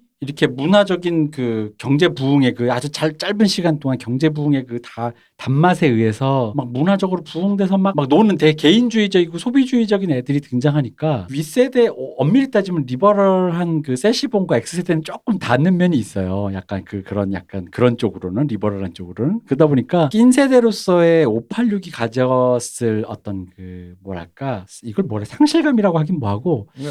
그걸 뭐라고 표현해야 될까? 약간 그, 그 느낌이 굉장히 좀 저는 소설을 읽으면서 되게 절실, 되게 좀 되게 절절하게 좀 느껴졌어요. 상실감 맞지 있지 않을까요? 예, 뭐 방향 성이라고 해야 될까요? 상실감에도 방향성 이름 방향성이 오히려 분명한 게 문제인 거죠. 응. 그런가요? 예, 그, 아, 제가 볼 때는 이거 굳이 뭐 음. 같은 말인 것 같은데 음. 그러니까 나는 지금 여기에 있는데 여전히 붙잡혀 있는 것 같기도 하고 그런 음. 부채감 그리고 내가 앞으로 방향을 뭐 살아가는 목적 의식 자체도 이것의 기준에서 내가 무언가를 뭐 그 5.18을 알리는 행위든 민주화를 향한 더 더 나은 또 더 나은 국가를 위한 열망이건 국가주의적 이건 뭐가 됐든 뭔가 그런 굉장히 그런 이데올로기적인 사고를 하고 있는데 이전 세대와도 약간 그런 게 끊겼어. 왜냐면 그 이전 세대가 또 이제 또 그 이전 세대는 또 세대에 편입됐으니까. 그리고 이제 이 그렇죠. 세대가 이제 세대에 편입되려고 하는 순간에 밑에 세대가 자라나는데 밑에 세대한테 내가 예를 들어 뭐 강사나 선생님이 돼서 얘기를 하는데 애들이 전혀 생각이 없어. 관심도 없고 어, 관심도 없고 선생님 선생님 서태지 들어봤어요? 서태지가 아니라 너 혹시 김민기 아침이서 아 구려 아, 이렇게 되는 거지. 서태지 몰라요? 막 이러면서 막 그러니까 이제 막 이런 식이 되고 막 그러니까 그 아직도 기억나는 게 서태지를 애들이 좋아하니까 90년대에 약간 이런 게 있었단 말이야. 어떻게든 서태지를 그런 쪽의 담론으로 연결시키려고 뭘로 가운데 가로를 넣냐면 락을 넣었다. 이 운동권에게도 락은 저항의 무엇이야. 어, 와, 맞아. 그러니까 락 이- 락을 이데올로기적으로 사고했단 말이야 한국에서는. 그래서 어, 화이트 컬러에. 그래서 공부했죠. 어, 그래서 락을 공부했잖아. 근데, 근데 서태지가 락 밴드 출신이고, 나중에 가면 락 쪽으로 더 기울어졌잖아요. 처음에. 그러다 보니까 황석영 씨가 진짜 그렇게 얘기했잖아요. 우리 혹시 보고 있는 황, 황석영 씨가 이놈이, 이놈이라고 표현하시면서 말지랑 인터뷰에서 아마 그랬었어요. 서태지에 서태지에서 대해서 영악하다. 아. 그러니까 그 내용을 대충 요약하면 댄스로 사람을 대중을 유혹한 다음에 결국 락으로 끌어들였다. 영악하다. 근데 이게 사실은 결국은 그 세대가 자기들만의 이데올로기로 그 세대들의 어떤 그걸 편입시키려는 시도였다라는 거 나는 보는 거지. 음. 락은 저항과 뭐, 뭐 그런 건데 결국 서태지도 결국 이쪽으로 이게 마치 그 뭐라고 해야 될까 X세대에게 투입된 서태지 뭐 이런 느낌인데 그- 그러니까 근본 그 알고 보니 근본이 있는 사람이다라는 음. 얘기를 하고 싶었던 건데 그냥 흥청망청하는 젊은 애들이 음. 아니고 흥- 근본 있는 애들이다라고 음. 해서 이제 말씀대로 어떤 맥락 안에 포, 이렇게 포섭을 하려고 그렇지. 네. 근데 이제 여기서 그- 웃겨진 건 댄스 무근본, 락 근본이라는 네. 이 이상한 성리학적 세계관 있잖아. 댄스가 어디? 댄스야말로 근본이 그 자체지. 아니 그 그게 어. 그게 이제 그때는 해야 근본이라고 어. 생각을 했으니까 근데 그 그러니까. 사고의 연장이 아직도 있죠 사실은 어. 이게 이제 아날람에서 산업화 세대에 대한 얘기를 많이 했단 말이죠. 그 음. 산업화 세대가 그때 당시 아날람에서 그 얘기를 다뤘던 이유는 민주화 세대가 헤게모니를 잡은 현재 시점에서 볼때 아, 산업화 세대 이제 아스팔트 우파라고 하는 그 할아버지들 그 나와서 태극기 할배라고 네. 이제 흔히 폄하하는 그분들이 어떤 그분들의 인생 삶이 어떤 것이었는지 이해를 해, 하고 무작정 그냥 우파 할배들이라고 욕할 게 아니다라는 음. 취지에서 그런 방송을 했었단 말이죠. 그런데 민주화 세대에 대해서 지금 2030 친구들한테 이 민주화 586 세대가 똑같은 대접을 받고 있어요. 그죠. 그 민주화 세대가 산업화 세대를 그 우파 꼴통 보수라고 욕하는 그것 마냥 이 2030 젊은 세대들에게는 이 586 이제 40대까지 네. 사실 나는 그렇지도 않은데 좀 억울해. 어쨌든 어 어쨌든 같이 이제 뭉뚱그려 가지고 이 세대는 그래라고 서는 이제 욕을 먹고 있어요. 음. 음. 근데 마찬가지 작업이 또 이루어져야 된다는 건 거죠. 그러니까 그 산업화 세대가 자기 세대의 소명을 다 하고 이제 역사에서 이제 잊혀져 가고 있잖아요. 마찬가지로 민주화 세대도 자기 세, 세- 내가 볼 땐 제가 볼 때는 이 세대의 소명을 다 하고 이제 슬슬 유통기한이 다 돼가고 있어요. 이미 다 됐다고 음. 보긴 하지만 이미 현- 아 근데 아직도 살아있는 권력이니까 뭐다 음. 됐다고 하긴 힘들지. 근데 마찬 근데 이 사람들에 대해서 아, 그러니까 현실에서 정권을 잡고 있고 살아있는 권력이니까 당연히 반발심이 드는데, 근데 이 사람들에 대해서 어떻게 평가를 해야 되는가라고 생각을 했을 때 항상 빼놓을 수 없는 게 사실 5.18로 대표되는 그죠. 5.18로 대표되는 그 민주화라는 그 소명, 그들의 소명 의식, 그리고 그 수혜를 그 이후 세대가 받은 것도 사실이죠. 맞죠. 네, 사실이란 말이에요. 근데 문제는 뭐냐면 이들의 가장 큰 문제는 5.18에 사로잡힌 그 세계관이 40년이 지났는데도 업데이트가 안 되고 있어요. 음. 그러니까 이 홍의담 씨 소설의 깃발에 나오는 그 사고방식 그대로 정책을 위반하고 운영을 하는 게 보이니까. 근데 그거에 비하면 홍의담 씨의 그 저 세계관은 저 시대 아까 일부, 일부에서 얘기했지만은 그 효용이라는 게 그 시대에는 있었을지 모르겠는데 현재는 뜨악하는 면이 음. 있다고. 음. 근데 소년이 온다에는 업데이트가 됐다라는 건 거죠. 음. 이거를 우리가 어떻게 받아들여야 되는지에 대해서 그리고 이 감정과 이 소명 의식과 해소되지 않은 그 그게 왜 전쟁 영화 같은 거 보면 그런 소리 많이 한단 말이에요. 주인공들이 나는 이미 거기서 죽었다. 음. 이 이후 삶은 그냥 여분이다라는 식으로 많이 얘기하고 실제로 사람들이 그렇게 느끼죠. 그 사실은 깃발도 그렇고 소년이 온다에서도 그렇고 살아남은 사람들은 다 하는 생각이 그건가. 아 내가 거기서 같이 죽었어야 되는데라는 생각. 생각을 다들 하고 있단 말이야. 음. 왜냐하면 남아 있는 삶은 이미 거기에 붙들려서 이 이후 삶은 다 그냥 살아도 산 게 아니란 말이죠. 우리가 음. 지난 시간에 네. Normal People 때 얘기했던 예. 죽음과도 같은 삶. 그렇죠. 그런 음. 그런 상황이면은 그러면은 우리 나는 그런 생각을 이게 읽으면서 무슨 생각을 했냐면은 아586 세대한테 아 업데이트하고 같이 좀 다른 일을 하러 다음 일 하러 갑시다라고 얘기하는 거는 오히려 그게 되게 잔인한 말이라는 생각이 드는 거예요. 그죠, 저도 그래요. 그래서 예, 예. 이해가 됐다라는 생각이 든 예, 거예요. 그러면은 음. 우리는 어떻게 이 세대를 어떻게 돼야 되냐? 라고 하면은 이게 이렇게 들으면 이게 잘못 들으면 아이 그 니들은 거기 머물러서 죽어 이- 이런 말이 음. 아니에요. 당신들의 소명 의식이 거기에 있는 거 알겠고 그거 있으니까 이 다음 일은 다음 사람들이 하면 된다라는 거예요. 음. 다음 사람들, 그러니까 젊은 세대 2030이라는 세대가 지- 그들이 하면 되는 일인 거고 그들이 원하는 건 그들이 하면 되는 거고 이분들은 안 돼요 이제 음. 안 돼요. 그러니까 그분들은 그분들의 소명을 다 하고 가게끔 만들어주면 되는 건 거거든요. 근데 아 현재 애들이 살아있는 권력이다 보니까 미워지는 건 거지. 다. 어, 다음 걸 해야 되는데 옛날 일 얘기만 하고 그래서 제가 네. 이 소년이 온다 홍의담 씨의 깃발을 읽으면서 다른 의미로 그 민주화 세대 586에 대한 그 낀 세대로서의 마음 모든 세대는 끼는데 어쨌든 이 세대가 꼈을 때 또 감정 우리가 산업화 세대 때 이제 그 산업화 세대가 꼈을 때그 음. 마음을 느꼈던 것처럼 이 세대가 꼈을 때의 마음이라는 게 이랬겠구나. 근데 예를 들어 생존자인데? 음. 생존자 혹은 관계는 없지만 이쪽 이 트라우마가 있는 이 세대 이 586 세대였는데? 한강 씨 같이? 기억이 점점 희미해지고 옛날 일 같고 5.18보다는 세월호가 더 막 지금 당장에 당 떠오르는 당면 현안인 것 같고 막 그런 막 시국 속에서 나한테 계속 남아있는 부채 의식 속에서 내가 무언가를 어떻게 해야 되는가. 근데 나는 우리만 사는 게 아니라 내 밑에 세대도 살고 내 위에 세대도 같이 사는데 근데 이 사람들이 그러니까 뭐 앞으로 어떻게 하는 그다음 문제고 내가 내가 이 사람들이 처한 그 그 난처함 있잖아요. 그 사이에 껴가지고. 그러니까 아까 말씀하셨듯이 5.18에 붙들려 있는 그 5.18에 붙들려서 무게감이 짓눌려 있는데 그 짓눌려 있는 그 마음이 너무 뭐랄까 절절하게 느껴졌고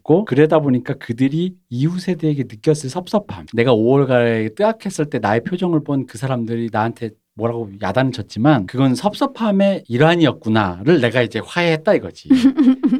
그게 섭섭했구나 이 사람들은. 아, 너 그렇지. 너는 왜 너는 왜 이래? 라는 거지. 음. 바로 이렇게 좀 알아먹지 못하고 이게 얼마나 슬픈 일인데 아니 잠깐만 저는 슬프고 자시고 일단 이 곡조가 마음에 안 들어요 취향이 일단 취향이 일단 문제가 좀 있어요라고 했는데 약간 이제 거기서 서로가 이제 싸우게 되는 거죠 근데 그때는 또 그렇게 정교하게 뭐 얘기할 것도 아니고 하니까 서로 싸우게 되는 거니까 그러니까 이제 그런 부분으로서의 586을 좀 이해했다 그러니까 나도 여기도 나오죠 그러니까 살아있는 사람조차도 왜 정대 어머니의 말에서 살아있는 사람조차도 당사자들도 희미해져 맞아. 잊고 싶지가 않 은데 잊혀져 음. 잊혀지는 것 자체가 너무 싫은 거야. 근데 이, 안 잊으면 슬퍼. 슬프고 괴로워. 그래서 이, 다른 한편 잊고 새롭게 즐겁게 살고 싶은데 그건 또 안 돼. 그리고 그래서는 안 될 것 같아. 근데 사람이 살면 배도 고프고 점점 잊혀져. 네. 시간이 지나면서 점점 잊혀지는 거야. 그 아까 이제 일부에서도 얘기하다 말았나? 음. 그 왜 여기 등장인물이 왜 분수대가 다시 운영을 하니까 네, 맞아요. 그 항의 항의 전화. 전화를 네. 계속 하는데 나중에 공무원이 그만하세요 아가씨 어. 이러면서 이러잖아요. 그죠. 사실 요 비슷한 감성이 예를 들어서 단원고등학교에서 음. 그 기업 네. 어, 반에다가 어, 다 해놓은 이렇게 거? 했죠. 교실에다가. 그거 철거하는데 난리가 났었죠. 난리가 났었죠. 한 해 만에 네. 하면서. 근데 이제 거대한 음. 무덤이 됐단 말이야 학교 자체 하나가 그냥. 제가 거기를 직접 다녀왔지 않습니까? 네, 네. 뭐 촬영 때문에 다녀왔는데 음. 저는 그렇게 상태였다라는 사진을 듣고 보고 들었어요. 근데 실제로 진짜 갔을 때 네. 뭐 방송에서 예전에 한번 얘기했지만 정서적으로 좀 제가 그런 거 되게 그런 아닌 사람인 줄 알았는데 음. 눈앞에서 봤을 때 엄청난 정서적 동요를 약간 느꼈어요. 음. 그래가지고 진짜 같이 간 스태프들한테 잠깐 좀 이따가 좀 찍자. 음. 그랬어요. 왜냐면 이게 진짜 너무 어마어마한 풍경이었어요. 네. 반 하나 몇 개의 반이 사람이 아무도 없고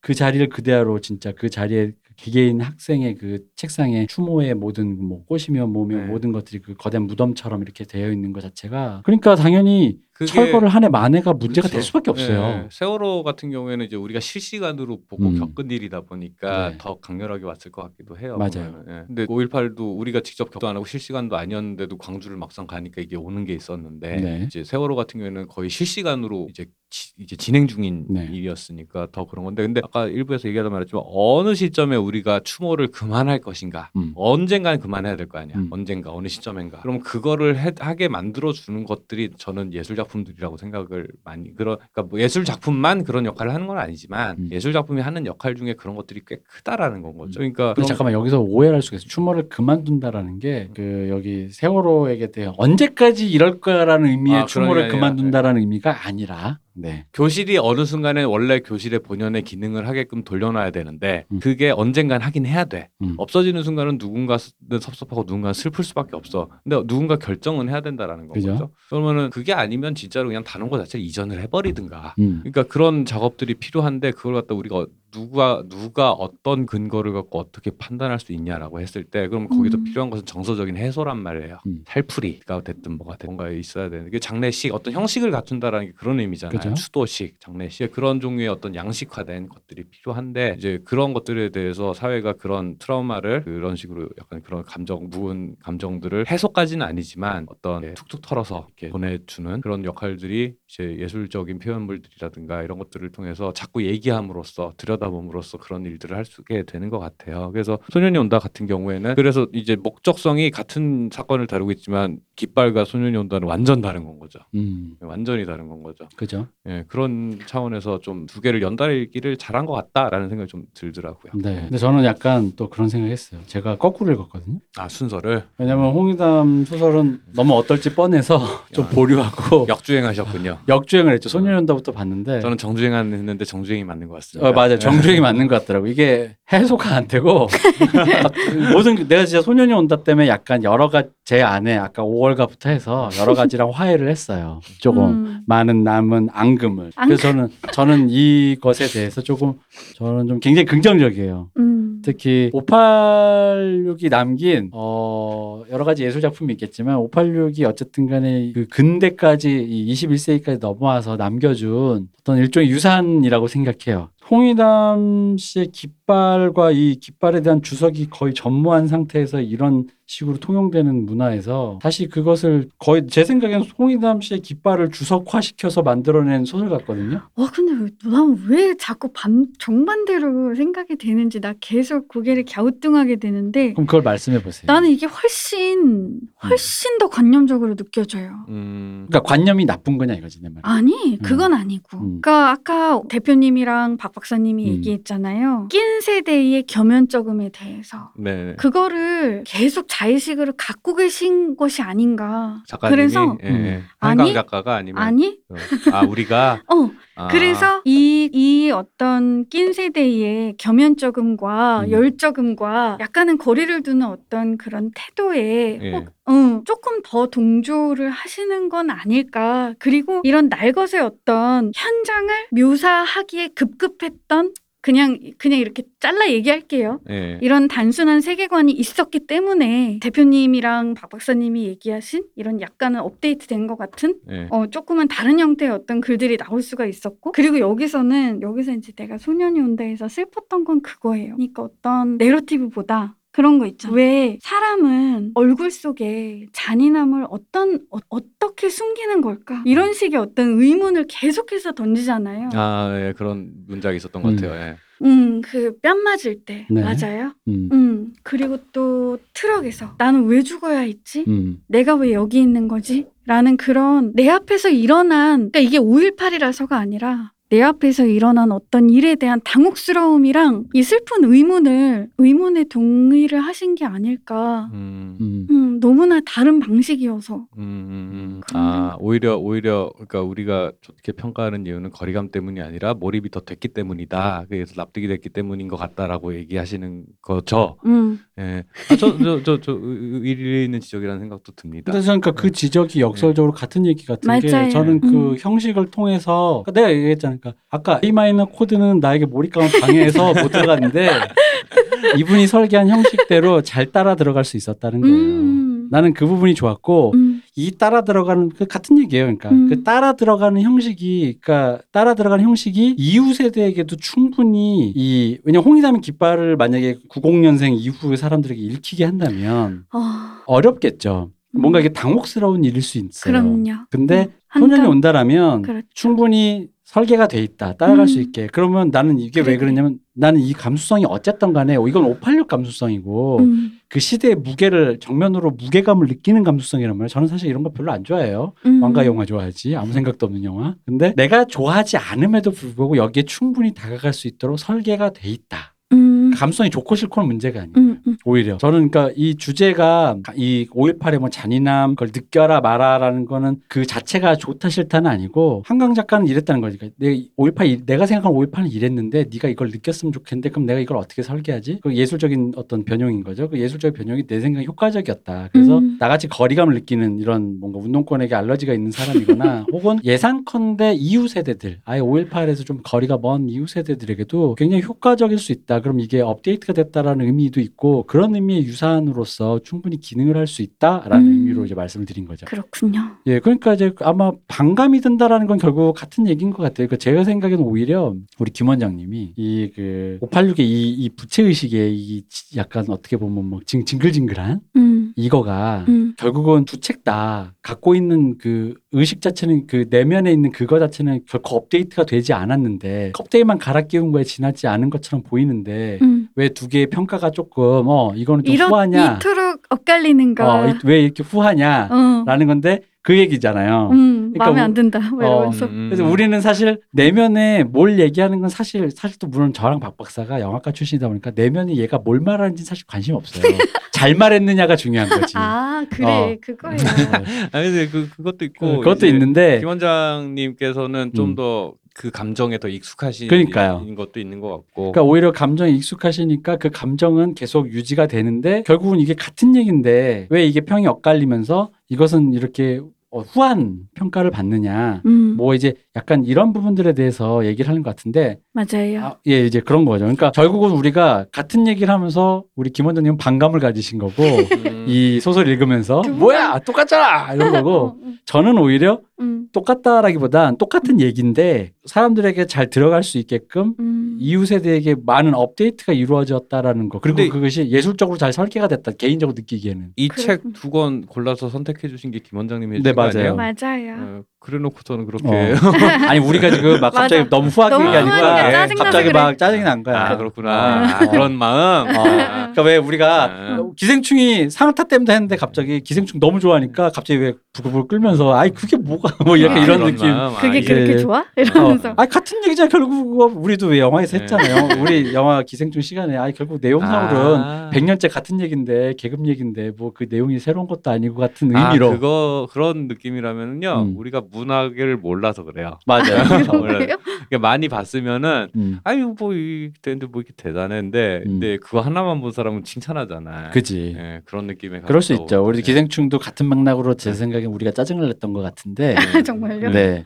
어, 그런 맥락인 것 같아요. 그래서 음. 우리가, 그래서 김 원장님 모셨잖아요. 우리가 문학을 모르니까. 그러니까. 문학을 하고 싶어도 그러니까 5년 나- 동안 못 예. 했는데. 그러니까 나도 예를 들어 전공 안 하신 분께서 둘이 두 분이 앉아서 음. 기생충 막다막다 좋은 얘기만 하고 있으면 음. 나도 어. 이렇게 살짝 짱났을 거고. 어, 그러니까. 아니 이거 찰리 채플린이랑 거 똑같은데 왜요? 이러면서 아이고, 장르라는 영화잖아. 내가 네. 이런 영화인데. 네. 그, 그런 식의. 아, 그런 거 맥락일 수 있죠. 예, 이해했습니다. 어, 근데 그 마음 어쨌든. 그 마음 백분 공감합니다. 저도 공감합니다. 그런데 거기까지 이제 오게 된 경로. 음, 어쨌든 간에 옛날 흑백 영화의 그런 조악한 질감보다는 좀 더 고 업데이트된 음. 디지털 현대 그리고 어떤, 두분 어. 책 부여잡고 우셨잖아요. 아 울었죠. 예. 근데 음. 재밌는 건 그거였던 거. 여전히 저는 홍희담 씨의 깃발을 보면서 울지 않았어요. 맞아. 아 그리고 저 마음이 요즘- 싹 말랐어요. 저 짜게 요- 식어. 요즘에 네. 잘 울어요. 음. 아 그래요? 어떻게 된그 이유는 거예요? 모르겠고 밤에 혼자서 술을 그건 늙어서 그런 네, 거예요. 늙어서 그런 것 같아요. 네, 늙어서 그런 거고요. 늙어서는 아닐 거예요. 아니, 그- 무슨 일이 있는지 잘 생각해봐요. 슬픈 영화를 봐서. 음.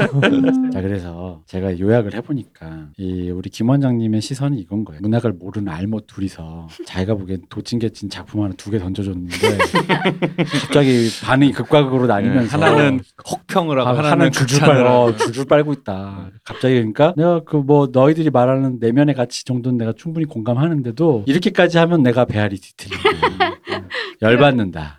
어 그렇다. 그런가요? 그렇 그렇답니다. 내가 아까 인- 인정했어 지금 음, 그렇답니다. 아 그런 거요. 어. 네, 저그 마음 이해합니다. 어, 저도 이해합니다. 네. 그래서 그러니까 그런 의미로 저희가 이제 이외에 그 이 소설을 보고 광주에 대한 얘기를 좀 더 풍부하게 다뤄볼까 해서 오늘 시간이 없어서 못 다뤘는데 광주에 대한 영화도 뭐 보고 했잖아요. 저 같은 경우는 꽃잎도 보고 뭐 박하사탕도 보고 스카우트도 보고 했는데 다시 봤는데 약간 약간 여담입니다. 재밌는 걸 발견했어요. 꽃잎을 오랜만에 보니까 꽃잎에 보면 그 이정현 씨가 나오는 그 소녀가 그 광주의 그 학살해서 엄마 죽고 막 그런 풍경을 묘, 그 목격하면서 정신이 나간 그래서 이렇게 방황하는 약간 이렇게 그런 소녀로 나오잖아요. 그리고 그 소녀를 찾기 위해서 그 소녀의 오빠의 친구들인 대학생들, 우리들이라고 표현되는 그 친구들이 그 소녀를 찾아다닌단 말이에요. 근데 그 당시에 이제 그 소녀의 무리가 재밌는 게 이 배우 그냥 배우들의 연결점이 재밌더라고요. 여기서 추상미 씨랑 박철민 씨랑 다른 한 분은 그 이후로 필모 가 안 계시고 이제 거기서 주 나레이션 우리들로 지칭되는 그 나레이션을 대- 대- 하고 계시는 그 우리들 중에 대표인 남학생이 설경구 씨예요. 음. 무명이던 시절에 그 이분이 그게 이거 96년인데 3년 뒤에 가해자로 나오는 박하사탕이라는 영화를 찍는 거죠. 음.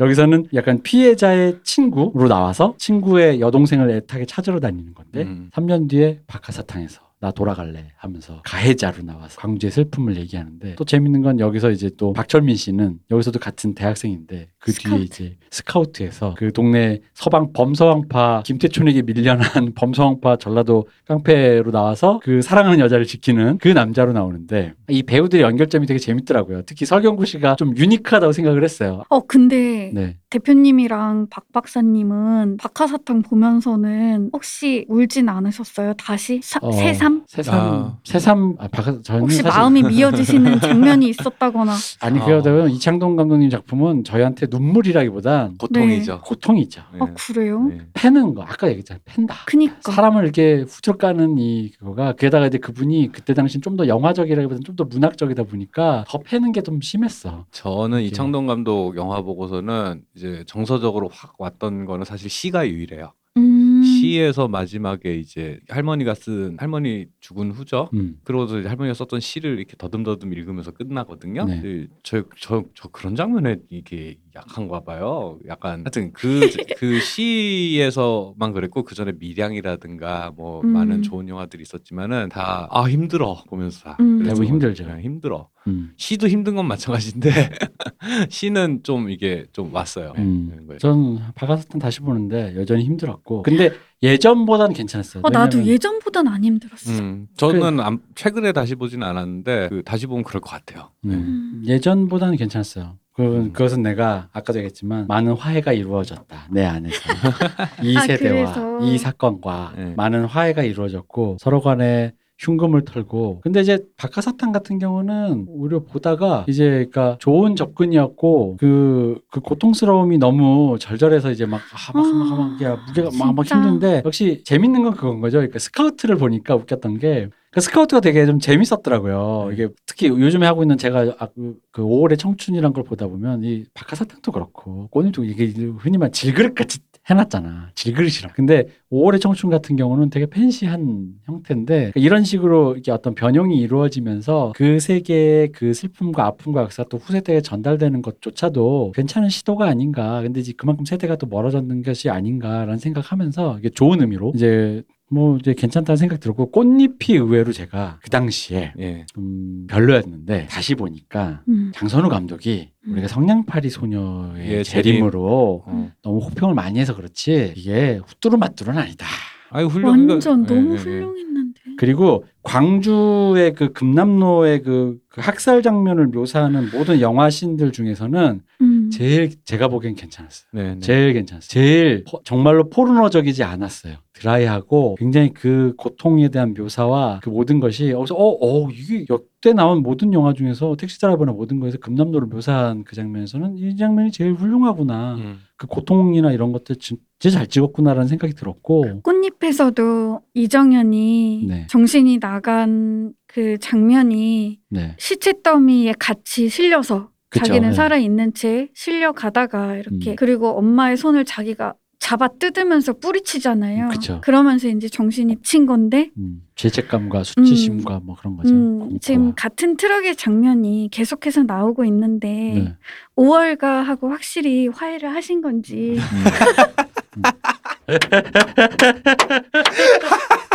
아, 아 음. 김 원장님 존경합니다. 음. 집요하게 괴롭히시는. 아, 나 화해 해명하세요, 빨리. 어. 해명하세요. 5월가랑은 화해하기는 힘들고 네. 음. 내가 5월가의 존재를 인정한다. 음. 요걸로 끝나는 거지. 음. 알겠습니다. 어, 아 좀 찝찝한데 더더 어. 추궁하시죠. 5월가의 존재를 인정한다. 네. 아, 왜냐면은 근데 그 거기서 특히 왜 그 트럭 장면에 보면 얼굴 이렇게 칼로 찢어진 음. 그 모형 모형이지 당연히 음. 모형을 이렇게 옆에 놨잖아요 시체 중에 그런 부분들이 근데 그럼에도 불구하고 어쨌든간에 나는 전, 전 진짜 화려한 휴가 보고 정말로 화냈거든요 극장에서 진짜 중간에 화나고 나왔어요 그냥 음. 그 금남장에서 난 진짜 이런 이따위 영화는 볼 수가 없다. 음. 그게 짜증난다. 되게 그, 그 그런 거야말로 되게 이렇게 그런 것들을 아까 이제 쉬는 시간에 잠깐 얘기했지만은 그왜 후일담 문학에 대한 음. 비판으로서 감상주의로 소비한다라고 네. 했잖아요. 근데 그런 것들이 왜 옛날에 그 뭐라 그러지 그뭐 exploitation movie 네, exploitation movie죠. 착취 movie라고 해서 예. 그런 부분들만 뽑아서 사람들이 그걸 원하니까 예. 그런 요소만을 담은 영화들. 그러니까 그런 되게 저질 저열한 접근 네, 그죠. 거죠. 근데 장선우 감독은 확실히 그 아까도 말씀했지만 그 성냥팔이 소녀의 재림 때문에 저평가됐다 뿐이지 음. 되게 모던한 감독이었어요. 옛날에 우묵뱀이의 사랑도 그렇고 한국의 최초의 포스트 모던 저희 네, 경마장 네. 가는 길도 영화 그렇죠. 음. 예, 그 되게 그, 그 되게 뭐라 해야 되지? 그때 당시 감독 중에 되게 세련된 접근을 하는 맞아요. 감독이었어요. 90년대에 음. 한국 영화 뉴웨이브에 사실은 그 그때 당시 왜 장선우 감독이 있었고 박광수 감독이 있었고 뭐 네. 그런 김영빈 감독 이런 음. 분들이 있었는데 그 중에 가장 그 영화라는 매체 자체에 대해서 되게 고민 많이 해. 그러다 보니까 성냥팔이 소녀의 재림 같은 것도 나온 건데 그죠. 이제 거기서 이제 크게 거하게 한번 싸지르시고 이제 그 이후로 잊혀지시는 게 됐는데 근데 그럼에도 불구하고 당대의 당대의 어떤 고민을 네, 접근하는 방식에 있어서는 되게 그 동류의 감독들보다 동세대 감독들보다 약간 한 발 앞서 음. 나간 점이 음. 분명히 있었어요. 예를 들어서 박강수 감독님도 비슷하게 예를 들어서 칠수와 만수 같은 걸로 되게 호평을 받았지만 음. 어쨌든 그분이 왜 사실은 TV 문학관 같은 음. 그런 접근의 영화에서 크게 벗어나지 못한 상태였다고 치면 장선우 감독은 그것보다는 좀 더 진일보한 시각적인 면에서 어떻게 접근하실 것인가에 대한 좀 진일보한 부분이 분명히 있었으니까 그러니까 이게 다르게 얘기하면은 이제 한국 문학이 어쨌든 간에 그 미디어가 발달하기 전에는 한국 문학이 어떤 한국 예술에서는 그치. 가장 대표적인 그죠. 어떤 그 주류니까 그 문학적 접근 특히 한국 문학의 사실주의적 접근에서 영화가 벗어나질 못하고 있다가 음. 그 이장호 감독의 그 영화 뭐죠? 이장호 감독의 고래사냥 아이 바보 바보 아 선언 바보 선언 이장호 감독의 바보 선언이라든가 음. 김기현 감독의 그런 시도들이라든가 그리고 그 위에 장선우 감독이 보여주는 그런 것들이 이제 그런 한국 문학의 리얼리즘적 시도에서 좀 더 영화의 매체와 그런 걸 고민해서 좀 더 뻗어나가려는 시도였던 건 맞는데 음. 근데 이제 꽃잎은 물론 이제 우리가 또 이렇게 하면 안 되니까 꼭 한번 찝어줘야 돼. 난 비난받기 싫으니까. 꽃잎에서 이 제가 제일 싫어하는 그 그거 네. 여성 음. 여성 그러니까 피해자를 여성 소녀로 규정한 네. 다음에 막 이제 나오는 거는 사실 좀 이렇게 싫은데 네. 어쨌든 제가 그래서 그 영화를 앞에 10분까지 보기가 싫은 거예요. 음. 근데 끝까지 보니까 장선우 감독님이 정말 이, 이 자, 텍스트에 대해 고민을 많이 했고 특히 금남로를 다루는 씬에서 어쩔 수 없이 시체가 나오고 뭐 피 흘리는 게 잔인한 게 나옴에도 불구하고 이걸 이렇게 드라이하게 역동적으로 찍을 수 있는가? 이후에 나온 모든 작품을 봐도 전 택시 드라이버에서도 그 장면 택시 금남- 운전사 택시 운전사에 네. 택시 운전사에서도 금남로 장면 보고 솔직히 말하면 화려한 휴가 거의 비슷한 느낌을 받았거든요. 네. 아, 나 음. 너무 싫다 난 이런 거. 네. 화려한 휴가 똑같았는데 다시 보니까 어 이, 이게 굉장히 귀감이 될 만한 네. 작품으로서의 장면이 있는 거예요. 그래가지고 그러면 여기서 질문 하나 네. 5월가와 화려한 휴가 중에 뭐가 더 싫습니까? 이야. 이거는 어떻게 해야 되지? 나, 아, 나 왜 이렇게, 5월가가 그렇게 싫어요? 나 왜 이렇게 고민해? 어, 궁금하죠. 네. 5월간 화려한 휴가. 음. 야, 5월간 오늘부터 내 애창곡이다. 아, 알겠습니다. 아. 네, 기대하겠습니다. 18번이다, 18번. 네. 기대할게요. 아, 화려한 휴가는 네. 그건 아니야. 그, 이거는 화려한 휴가는 윤리적으로 이건 좀 안, 아닌 것 같아. 음. 5월간은 윤리적인 문제는 아니야. 윤리적으로요? 어, 5월간은 윤리적인 문제는 아니야. 취향의 문제지. 음. 어, 음. 음, 어. 이건 윤리적인 문제인 것 같아. 난 화려한 휴가의 그 신, 그런 스펙타클은 음. 조금 문제가 있다고 생각하는 편이에요. 저는 음. 개인적으로 화려한 휴가에서 나온 그 금남로 음. 충격신은 좀 개인적으로 문제가 있다고 생각, 평가하는 거기 때문에 음. 5월과 비교할 건 아니다. 난 5월과 화해 따위로서 음. 얘들아 제발 나 좀 놔줘. 음. 두부 그냥 마음대로 저기 불러라. 야. 그러니까 음. 어, 그, 그래서 저는 그냥 얘기하면서 오늘 문득 드는 생각이 네. 그러니까 어쩌면은 내가 이제 그런 무게감 때문에 일부러 피해 다녔다 좀 직시할 생각을 안 했다 이런 생각 좀 들더라고요 근데 그냥 어쨌든 소설을 방송 때문에 읽고 좀 관련 자료나 영화도 뭐 일부러 이제 전에는 슥슥 보고 치웠던 걸 좀 자세히 봤더니 그냥 문득 드는 생각이 그러니까 오히려 사람들이 반발하는 부분은 이런 것 같아요 그 음. 사건의 어떤 후광을 이용해서 네. 그 음. 수강을 이용해서 이제 호가호위 하는 사람들처럼 보이는 음. 음. 어떤 세력들을 우리가 특별히 미워하는 운동권 스놉들 예. 네. 음. 일부 예, 음. 라던가 혹은 이제 음. 그 이 사건에 대한 해석을 사실은 그 민주화 세력이라고 불리는 그분그 세력들이 그 세대와 세력이 그 이 사건에 대한 해석이나 이런 것들을 독점하고 있잖아요. 네. 그러니까 이제 대표님 아까 말씀하신 것처럼 좀 다른 방식의 접근들이 좀 많이 필요하고 그래서 더 잘 알아야 알고 어느 정도 이 사건을 어떻게 받아들일 것인가에 대해서 아직 정확하게 규정이 다 안 됐다는 생각이 들어요. 근데 문제는 지금 정권은 그게 규정이 끝났다고 생각하나 봐요. 음. 끝났으니까 특별법을 만들어서 그 뭐 이렇게 함부로 말을 못하게 하겠다 뭐 이런 식의 음. 태도가 당연하다는 듯이 나오는데 생각만큼 당연하지 않은 것 같거든요. 네, 그렇죠. 당연하지 않은 거니까 더 많이 얘기하고 더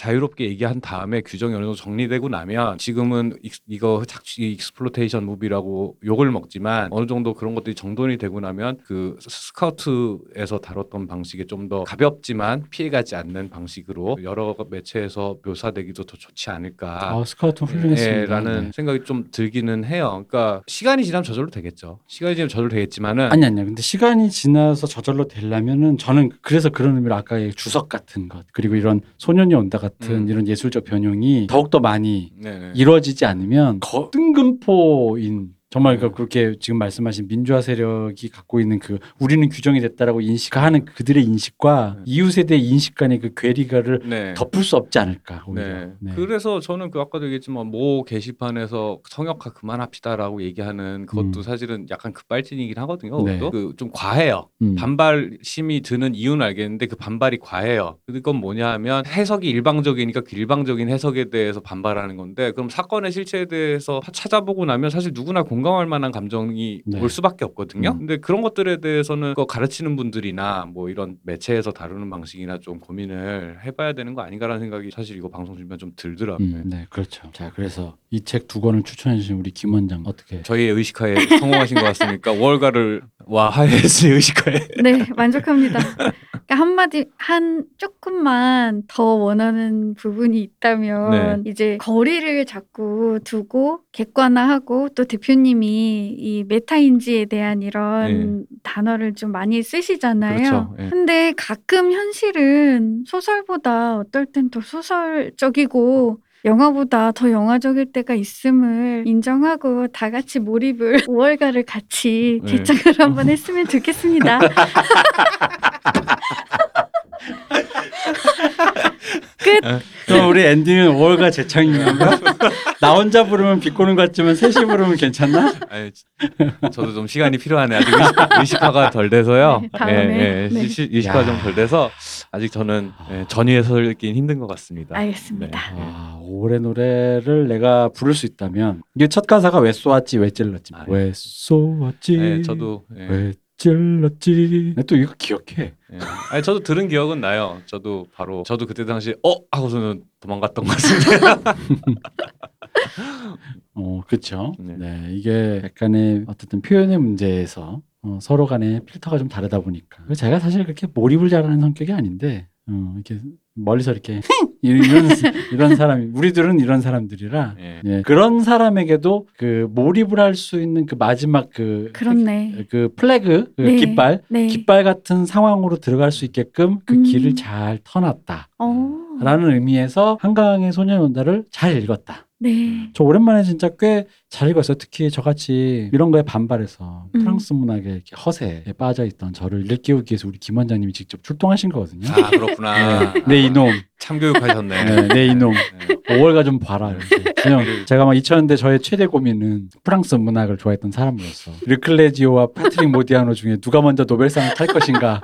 근데 왠지 사람들 다 프랑스 문학 좋아하는 사람들은 다 그랬단 말이야. 저도 파트릭 모디아노 좋아하지만 르클레지오 글이 좀 좀 그러니까 어, 왜 그런 거 있잖아. 좀 어렵지만 어렵 자단 어려워서 잘 안 읽지만 이 사람이 더 예술가 같은 거 우리를 좀 타르코프스키와 음, 타란티노가 있으면 둘 다 훌륭한 감독이긴 한데 만약에 누가 먼저 대상을 준다 그러면 아, 그 타르코. 프스키 형님 내가 영화 잘 안 보지만 이런 느낌으로 르클레지오가 타지 않을까 음, 했는데 음. 실제로 그렇게 되고 나서 내가 너무 섭섭했거든요. 음. 파트릭 모디아노 했는데 파트릭 모디아노가 노벨상을 타고 저의 모든 미망이 풀리면서 이제 난 프랑스 문학을 접었다.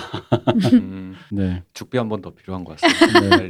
저의 허세 알겠습니다. 프랑스 문학. 그래서 음. 이제 우리 저 저에게 죽비 내리러 오신 분이에요. 예. 프랑스 문학과 일본 문학 사소설만 있는 이 예. 봐 오늘도 나 지금 5월 가로 지금 죽비 때리고 가잖아. 그렇습니다. 아주 네. 만족스럽네요. 아, 그래서 음, 이런 책을 참, 네, 진짜 제가 저도 이거 주제를 고르면서 이거 분명히 이거 이 책을 두 권을 고르실 때 상태가 음주 상태셨잖아요. 네. 그죠? 주로 음주 상태시잖아요. 아, 주로 음주 상태잖아요. 네. 음주 상태였잖아요. 그래서 내가 아 그거 합시다 고 해놓고도 저 사실 고민을 많이 했어요. 일단 왜냐면 저는 일단 오케이 했는데 오케이 하면서 내 스스로도 내가 이게 화해가 되나 안 되나 이러고 있는데 아, 우리 박 박사 나랑 같거든. 얘한테 또 내가 야 이런 걸 하기로 했을 때, 어형저 아우 저 그거 안 할래요. 형딴 사람 부르고 그거 아우 그런 책 읽기 싫어 이럴까봐 음, 이런다고 할까봐 아 이걸 또 얘한테 어떻게 쓰? 뭐 자연스럽게 약간 이걸 읽게 하지? 네. 약간 이런 두 가지 고민이 있었는데 그런 의미로 방송도 좋았던 것 같고 음. 제가 5월가 화해도 하고 네, 역사적인 순간이네. 네. 네, 의식화에 성공했습니다. 아, 어. X 세대 날라리를 의식화에 성공했습니다. 네. 진짜 나 이제 프로스펙스만 신는다. 나 이제 나이키 아디다스 아니 나 아디다스 진짜 찐 사랑이었는데 왜냐면 저 추축국에 대한 사랑이 있거든. 이탈리제, 음, 독일제 뭐 이런 거, 음, 일제, 맞네요. 그죠? 네, 네, 네. 좋은 건 다 추축국 거야. 그러네. 네. 어 근데 어쨌든 그래서 제가 음, 오늘 좋은 방송이었던 것 같고 5월에 대한 얘기는 언젠가 한번 해보고는 싶었어요. 네. 물론 이 방송은 6월에 나가겠지만 5월에 대한 얘기. 근데 이제 우리가 사실 어떻게 다룰지에 대해서 조금 어떻게 보면 박 박사나 저나 기피했던 것도 있는 것 같아. 예, 곤란한 얘기죠. 어, 예. 곤란하니까. 정면에서 다루자니 그렇기도 하고 너무 진지하게 얘기하자니 내가 또 뭣도 뭣도 아닌데? 뭣도 아닌데? 약간 그런 거 있어요. 여기서 소설에도 그런 분위기가 있잖아요. 내가 뭣도 아니 당사자도 아닌 내가 뭣도 아닌데라는 아까 그 박보사님 견면적음도 좀 있거든요. 그런 모든 것들을 약간 좋은 의미로 요 두 권이 좋았던 게 아닌가 해서 저는 이 방송 들으시는 분들도 한강 씨의 소년이 온다랑 홍희담 씨의 깃발을 두 권을 사셔서 정주행을 해보면 깃발 먼저. 어, 깃발 먼저. 그러면은 음. 어떤 세계관 속에서 어떤 세계관까지 발전해 왔고 어떻게 표현 양식이 넓어졌고 어떤 이야기가 슬픔과 뭐그 아름다움 속에서 있었던가를 충분히 느낄 수 있지 않았을까. 음. 뭐 일단 그런 생각을 해봅니다. 좋은 문학 시간이었다. 음. 재밌었어요. 네, 정작 선생님은 별로 말을 안 하고 그러게요. 우리 둘의 반응을 살피다가 혼, 나 혼내기만 어, 했지. 주로 괴롭히는 쪽으로 예, 예, 진정한 원장님이시군요. 예, 훌륭하십니다. 역시 선생님 모시고. 그래서 오늘은 선생님 모시고 첫 시간이었습니다. 네. 앞으로도 우리 김 원장님의 활약을 잘 기대해 보겠습니다. 네. 자, 그러면은 오늘은 여기까지 할까요? 네, 수고하셨습니다. 네, 박 박사님 수고하신 박 박사님. 네, 감사합니다. 여태까지 감사- 오늘 아니 조용히 해. 오늘도 저그 우리 김 원장님 손이 많이 가는 스타일이라 오늘도 또 늦을 뻔했는데 혹시나 해서 잔소리가 될까봐 얘기 안 했다가 혹시 해서 걸어본 전화에 여전히 시간을 잘못 알고 늦을, 늦을 뻔하셨던 우리 김 원장님 다음에 또 봬요. 네, 감사합니다. 네, 저 이근금이었습니다. 감사합니다. 네.